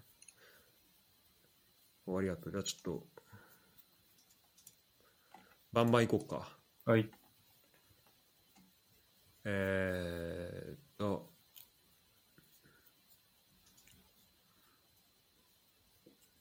これかなじゃあああ、はいはい。あーごめんこれはねちょっと見ねちゃんと読んでからじゃないとダメだなえっ、とデロイトがなんか毎年発表してうんるうんうん J- やつだよね多分これね、うんあのリーグのマネジメントをどれぐらいうんうんうんしてるのかみたいな話でちょっとこれはまた見て、うんあのお伝えしますはい。読んでいきますえっ、とこれは、えっとコロナの話かなあ、そうだね。次は、うえっ、ん。と J リーグで実証実験やるっていう、うん。 J リーグプロ野球実証実験で制限緩和って書いてあるけど、えっ、と、これはどういうことだえっ、と、そうそうワクチン接種か陰性証明してれば、見に行けるみたいなことそうだね。その今、基準が結構一律で決まってて、例えばいあーはいはいはいそう、1万人とかっていうのを。うんうんうん。で、そう、そうだね。で、それをこう、上回る緩和するっていうのを、そのワクチンとかっていうのがあれば、できるようにすするっていう感じで、なんか、ルヴァンの決勝で導入するみたいなの聞いたけど、あ、そうなんだ。うんうんうんから導入していきますみたいな。いや、結構どうなんだろう。その今、プレミアとか見ててもガンガン人入っててさ、そうだね。うん、もうめちゃくちゃ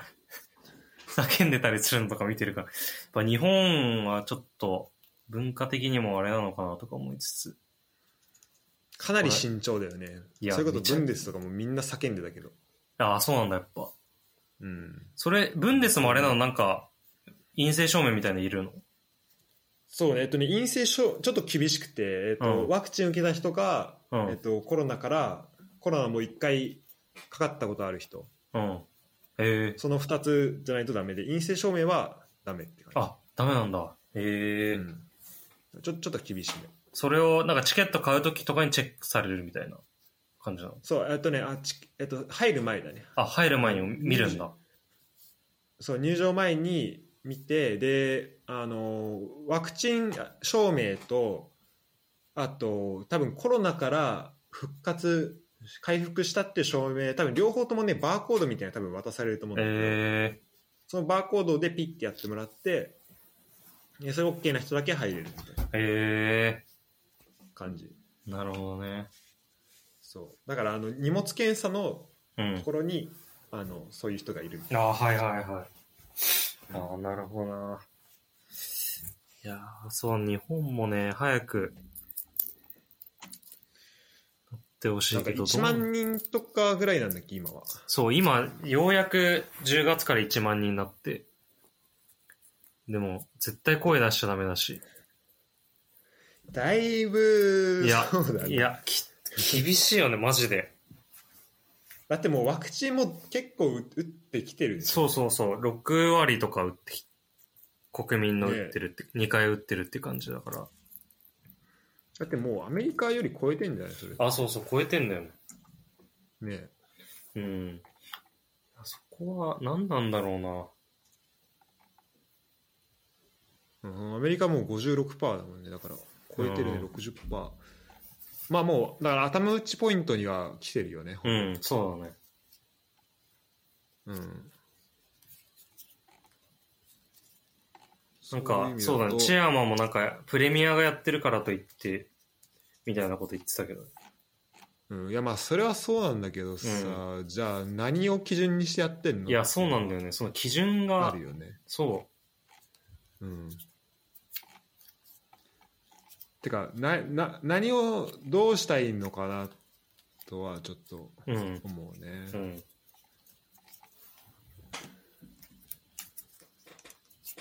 なんかうーんうんけうんまあだからそこが本当そのこの辺のね行政とのうん。ところだからまあ J リーグだけで決めれるところではないと思うけど、うん。うーんまあだかいやらーまあでも少なくともこういう実証実験しながらちょっとずつ、うんまそうあ、だね変えていくっていう動き自体はいいけど、うん。まあやっぱちょっと、うん、まあお遅い遅さはちょっとあるねそうだね。まあ、これ、なんか海外の、お、と逆になんか教えてほしいんだけどさ、やっぱなんかコロナが感染すると、やっぱそのなんか主催者とかにすごい批判がいくんじゃん、日本って。あそのなんかライ前のライブのやつとかだったらもん、ライブを主催したが、まあなんかあれはちょっと、まあ、そもそも違反してたりしたから、当然だと思うんだけどさ、あ、うん、もうそのライブ自体クソメソ言われたりとかするからさ。なんか、あの、い例えばユーロとかめっちゃ感染者出てたっていう、めっちゃっていうかまあ、どれぐらいかわかんないんだけど、割と出てたみたいに日本で報道されてて、それで、そうだねなんか、そうだねそう、そう、それで、なんかユーロやったことに対して、なんか文句出たりとかっていうのはあんま見見なかったし、ああうんなんでやったんだみたいになってないのかなって思って。確かにこっちの報道どうなんだろうななんかあんまそのトーンのものは見た記憶がないけど、うん。やっぱなんか、そういうのを承知で言ってるからしょうがないっていう感じなのかなって思ってたんだよね。うんでみんなねちゃんとワクチン打った人とかが言ってるそうだよね。だと思うしなんかもうできることはやってるからで、うん。そのできることをやった上で起こるリスクっていうのがそんなにもうないっていうふうに今なってるうん。から、まあ、もちろんそれは確率で感染する人はいるんだけど、うん。うんまあ今だったらブレイクスルー感染だっけ、うんうんうんブレイクアウトだっけなんかあるけど、うん。まあ、それはさそういう人はいることはいるうんけ。ど、じゃあもうそこはもう、ね、本当確率の問題で人出てくるうん。から、まあ、それはしょうがないよねっていう感覚ではみんなあると思うけどね、うん。でそこに変に焚きつけるあの変にこう不安を煽る人はいないと思うん。う、うん、って感じかなまあでもこれちょっと本当ねあの俺が日本帰った時に隔離期間も含めてもっとちょっと動いてほしいなっていうのはあるね、ああ、そうだよね。うん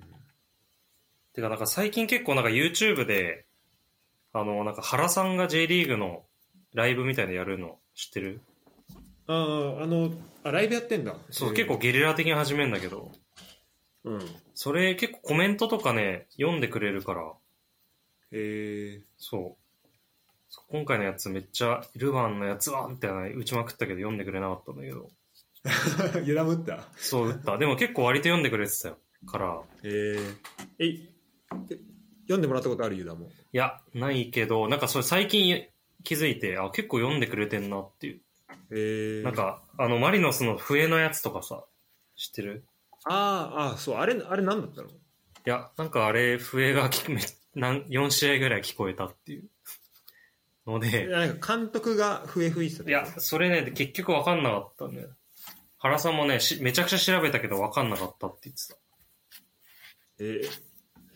えそれえそもそも全然知らないんだけどそれ問題となってたのは何なのそれはえっと、ななんか何をね、やってたんじゃないかえーっとね、そのマリ、いは、マジで一番問題になったのが、うんな、名古屋対マリノスの試合なんだけど、うんで、こうなんか、スルーパスに相手の外人のフォワードが抜け出したのよ、その、名古屋の。うんうんで、うん抜け出した感じの時、なんか笛みたいな音がピーって聞こえて、そのタイミングで。ああはいはいはいで、なんか全員、なんか名古屋のフォワードもそうだし、あと、まあディフェンスも若干そうなんだけど、あと、実況の人とかも、あ、オフサイドですね、みたいな感じになったのよ。うんで、一瞬なんか止まっちゃって、全員が。あもうそんながっつりした笛だったんだそう、なんかね、割とが、割と聞こえるぐらい。それで、で、あ、でも全然鳴ってないですみたいになって、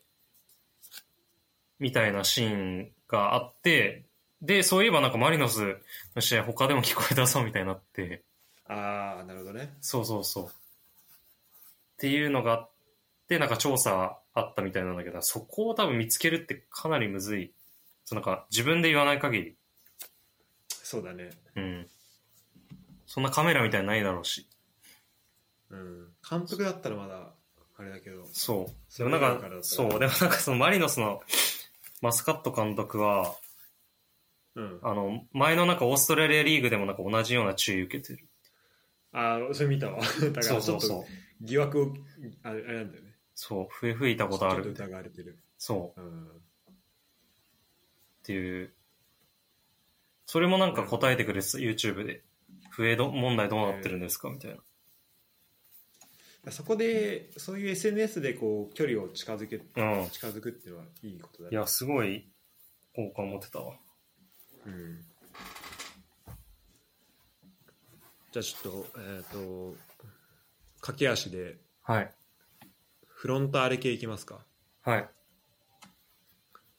フロンターレ系というかあこれまだレッツのやつだったわああ。えっ、とそこさ LINE ニュースレッツの LINE ニュースマジいいやー、やばいよね。うんこれ金取っていいよ、本当に。ほんとねうん。いやいこれやられると他の媒体のや、本当記そ者うの。人もうん大変だよね、いや、大変だよね、マジで。うん、ほんとこのチームの中の声も分かるし、うんあと中の取り組みも見えてくるし、うんうんうんでなんかあの本当ストーリー的なのもすごいうん。うんうん。あるしうんこれはめちゃめちゃこれを週1のペーースで配信はちょっとえぐいよね。えぐいよねうん、マジで、すごいいわ。やこれちょっとこれはね俺読み返えてかてか結構読ん読めてない記事もたくさんあるからちょっと読みたいなと思ってるんだけど、どっかでいやそう本当これショルツとのこう2人で組んだうんところの話とかも結構うん。されてるねうんなんかそう、これ読ん、これ出た後のサポーターのなんか反応とか見ると、やっぱこの選手最高だなみたいになるから、なんかそういう意味では単純にいい効果はあんのかなと思っあそた。う。うんそそれで言うとね、うん。イメージアップっていうか、ファン増えるし。そうそうなそう、ファン増えるよね。うん、ファン増える単純にこれ見たら。なんか、そういう裏側見て見せられたら。いや、俺さ、まあ、その前回のフットボール支部で、うんあのーやっぱこう、レッツサポーだったから、ずっとレッツサポーだったから見えてなかったことみたいな話をちょっとしたと思うんだけど、うんそのアウェーサポのうん、大変さみたいな。うん、でそれで言うとなんかやっぱしあ新しくサポーターになったところのなんかで分かんないところってあるなと思うって、ん、うん、でなんかまあレッツの選手もまあ岩波とかもまあさいまあ割と最近入ってきた選手だから、うんまあ、そんなに思いっきり知ってるわけじゃなかったけど、なんかやっぱレッツの選手だから、まあ、レッツってだけでもう好きな選手ではあるし、うん、うん、なんか、まあ、GGR とか通してこうあこんな感じの人なのかなみたいな、まあ、見えてたり。うん、はしてたんだけど、うん。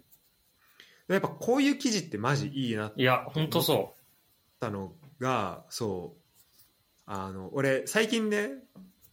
えっと、NFL のチームを応援するようになったのよう。、え NFL のなんか、えっと、ロサンゼルス・ラムズっていうチームなんだけど、へそこをちょっと最近フォローしててー、うん、でこのねえっと「ジ・アスレティック」っていう、うんそのあのまあ、メディアがあるんだけどこれがめちゃめちゃ、本当言ってみればあのこのレッツの LINE ニュースのうん、なんか海外版みたいなてかいろんなチーム版みたいなので、めちゃめちゃいろんなチームカバーしてんだけどもう NFL 全チームとかあとプレミアムのチームとかえめちゃめちゃこの内部事情とかも含めてこう、ー、え教えー、てくれるのよ。はいはい。でさ最近だったらプレミアのあのあてか例えば、えっと、今日かなあもうやったっけ、えっと、マンチェスターシティがこのチェルシー、パーリ・サンジェルマン、リバプールとアウェイ3連戦やるけど、そこに対して戦術的、メンタル的あと身体的にどういう準備をしているのかみたいなうーん、みたいな記事とかあとなんかメッシとこうあのパリ・サンジェルマンとマンチェスターシティが対戦するってなった時に、えっとまあ、全てを勝ち取ったグアルディオラとメッシ、まあ、共に勝ち取ったことがある2う人ん、うん、の関係性みたいな記事とかもうすごいこへうなかなかもう中を知ってないと分かんないような記事が出てくるわけよ。普通に無料でしょあこれはね、えっと、サブスクだねあ、そうなんだ。そっか。月多分500円ぐらいあ、そうなんだ。 400円ぐらいえだった気がする、うん、ーえでも本当そういうクオリティのやつででも本当もうあのカバーしてるチーム数とかもえーぐいかうらん、すごいね。うん、全、全スポーツいけるぐらいの。そうでスポーツビジネスとかもあるしえで NFL をそれでおやってんだけどやっぱアメフトってさその試合中継で見ててもやっぱみんなヘルメットかぶってたりするしー、ああー、はいはいはい。あと攻撃、守備あとスペシャルそのキックのスペシャルチームっていうので3チームあって、うんうんうんそれぞれ11人いるから33人で、そこのリリザーブも含めるとうんもう大変な数の選手がいるから、やっぱうん新しく応援しなんか新規サポにとって結構この選手を覚えるの大変だったりするんだよあね。あ、はいはいはでその中で結構そのそのチームのなんか内側のこととかが分い。かうる、んうんうん。っていう意味だとやっぱこういう記事を出すっていうのは本当新しいサポーターうん本当だからチームの内側で誰が盛り上げてるとかどういう,、うんどういう人がどういう役割をしてるかっていうのも分かるし、うんうん本当にこのこういう記事のなんかうんはすごいあのでかいなっていうふう、うんあにあ、はいはいは思ったねだからそういう意味ではレッツもこういうこの LINE 記事っていうのはすごいい。うん。役割をあの新しいサポーターを、うん。こう興味がある人をすごい好きにさせるっていう意味ではめちゃめちゃう大ん。きい役割なんじゃないかなっていうふうにいや、そうだ思っねた。ね。確かに、そのなんかやっぱす、ファンになるってさ、その、やっぱ人柄とかめちゃくちゃ重要だなってやっぱ思って、最近。うん、そのチームとか。いや本当だね。うん、やっぱ、まあそ、それスポーツに限らないと思うんだけど、やっぱそういう内側の部分見ないと、やっ ぱ、そのたただ、ほ点取ってるフォワードとか、っていうのじゃ絶対、うん、普通の、最初から新しくファンになる人とかっていうのはダメだと思うし。やっぱスポーツ選手ってなんか、まあ、いろんなバックグラウンドああるけど、うんこうやっぱそれちゃんと努力してこないと、うんそこまで来れないうんから、。うん。なんかその辺の葛藤とか、うんなんかなんか目指してるものとかっていうのが見えるだけでもやっぱ違うからね。いや、そうだね。いや、やっぱそさの、そのうん。うん、あのお金欲しくなんか移籍なんかビッグクラブに行くとかってなったらさ、やっぱうん。お金欲しくて行くのかみたいうなんうこん。とを言われる選手とかもまあいるけど、うやん。っぱその裏にはその選手なりの事情があったりとかもするわけで、うん。うやっん。うん。ぱそこを知ってるかどうかっていうのは結構でかいと思う。いや、そうだね。いや、なんかそう、小泉のやつとか見てほしいわ。あの、さっきのお話に戻るけど。ああそう見るわこの後そう、マジで、あの、今、奥さんはめっちゃ小泉好きなんだけど、あそうなんだあのもうマジでより好きになってた。えそう、なんか本当マジで見てもらいたいんだけど、客観的に自分のこと捉えてて、本当に頭いいなとーう思っんた。ここまでなんか自分、一人のサッカー選手っていうのを俯瞰で見れてるっていうのは、すごいな。なんか、レッツにいたらここまではできるかもしれないけど、ここまで、ここの部分は、あなんか、その時は、ケンゴとか、俊介とかって言ってたんだけど、この部分はいけるけど、ここの部分はいけるかちょっと自信がないとかっていうのを分析してて。えーあそこまで分析できたそうそう、自分のことをですげえなっていう。えーすごいなちょっと見,、うん見るわ絶対そう、言ってほしいわ。あそういうね内側が分かってくれるやつがあるといいよね、いや、ほんと、素晴らしい、これ。あそれが、まあ、こういう記事なのかあとうんさっきのやつで言うと、あの音声メディアもあるんだけどこの J アスレティックはえ各ーチームに、だからそれでもいいと思うしう、ん、まあレ今レッツやってるみたいに、まあ、映像を使ってっていうのもいいと思うし、うん。うん、なんか YouTube 使ってみたいのもあるけど、まあ、結構そのそのドキュメンタリーとかはかなりディープなもんだからうん。あのお金払ってみたいっていう人にやっぱ見せるのがすごいいい形なんうですよん、そうだね、確かにうね。んまあ、そのもっと広い人に見せるようなやつはそれはそれだっていいうんとう思うけど、んちょっとあと本当パパッと終わりそうなやつをうん。うん。ちょっとマリノスは一時期上調子が悪かったっていううん記事なんだけど、どうなんだろうねやっぱ、まあ、日程的に結構厳しいところとかもあったりああ、フロンターレ。あフロンあそうそうフロンターレフロンターうレ、ん。確かに。あ、でも、買ってるけどな、うん、そうだね。だか結局。らその中で、まあ、こうリーグシーズン通して例えば、えー、と30勝できるとしたらう、ん。なんかもうリーグでの価値ってもう正直、まあ、あまり、まあ、結構マリノスと今近くなってるけうど、んうんうんまあ、あの1個負けても、まあ、まだ取り戻せるってところうん。でうんうはんうん。あるから、そういう意味で言うとちょっとこの不可逆的なあでも勝ち点差12個あるんだもんね1試合多いとはいえ。うん。だからその不可逆的なあと、まあ、カップ戦でちょっと負けちゃったっていうのはちょっと痛いところでうはん、そうだね。ある確かにのかなとは思うね。まあ、それを正直回せるだけのセンスはなかったんで、意外とね。まあ、移籍したっていうのもあるし。うんだそうだね本当この移籍はちょっと痛かったっていうのはあるんだろうね、まあでもその中でもすごいやってるけどねうん。全然リーグは神戸にも3-1で勝ってるわけだしね、ね。うん、すごいね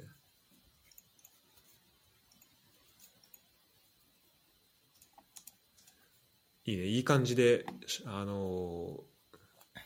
できてますねあともうこれもやったから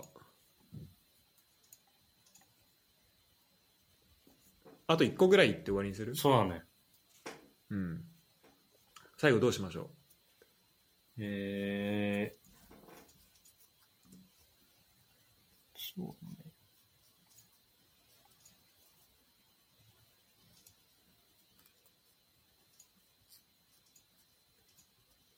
ね、結構長くなりそうなやつが多いか。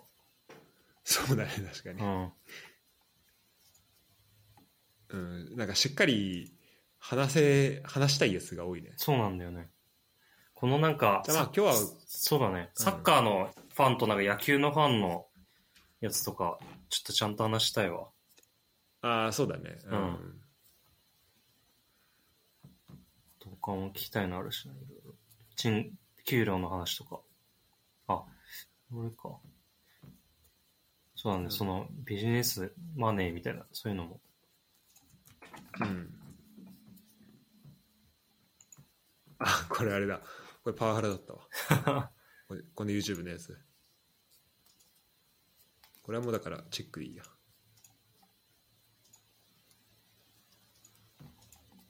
そうねそう、スタジアムのやつを、スタジアム終わるな、一瞬で多分。えっと、静岡これにか。うん。静岡そう。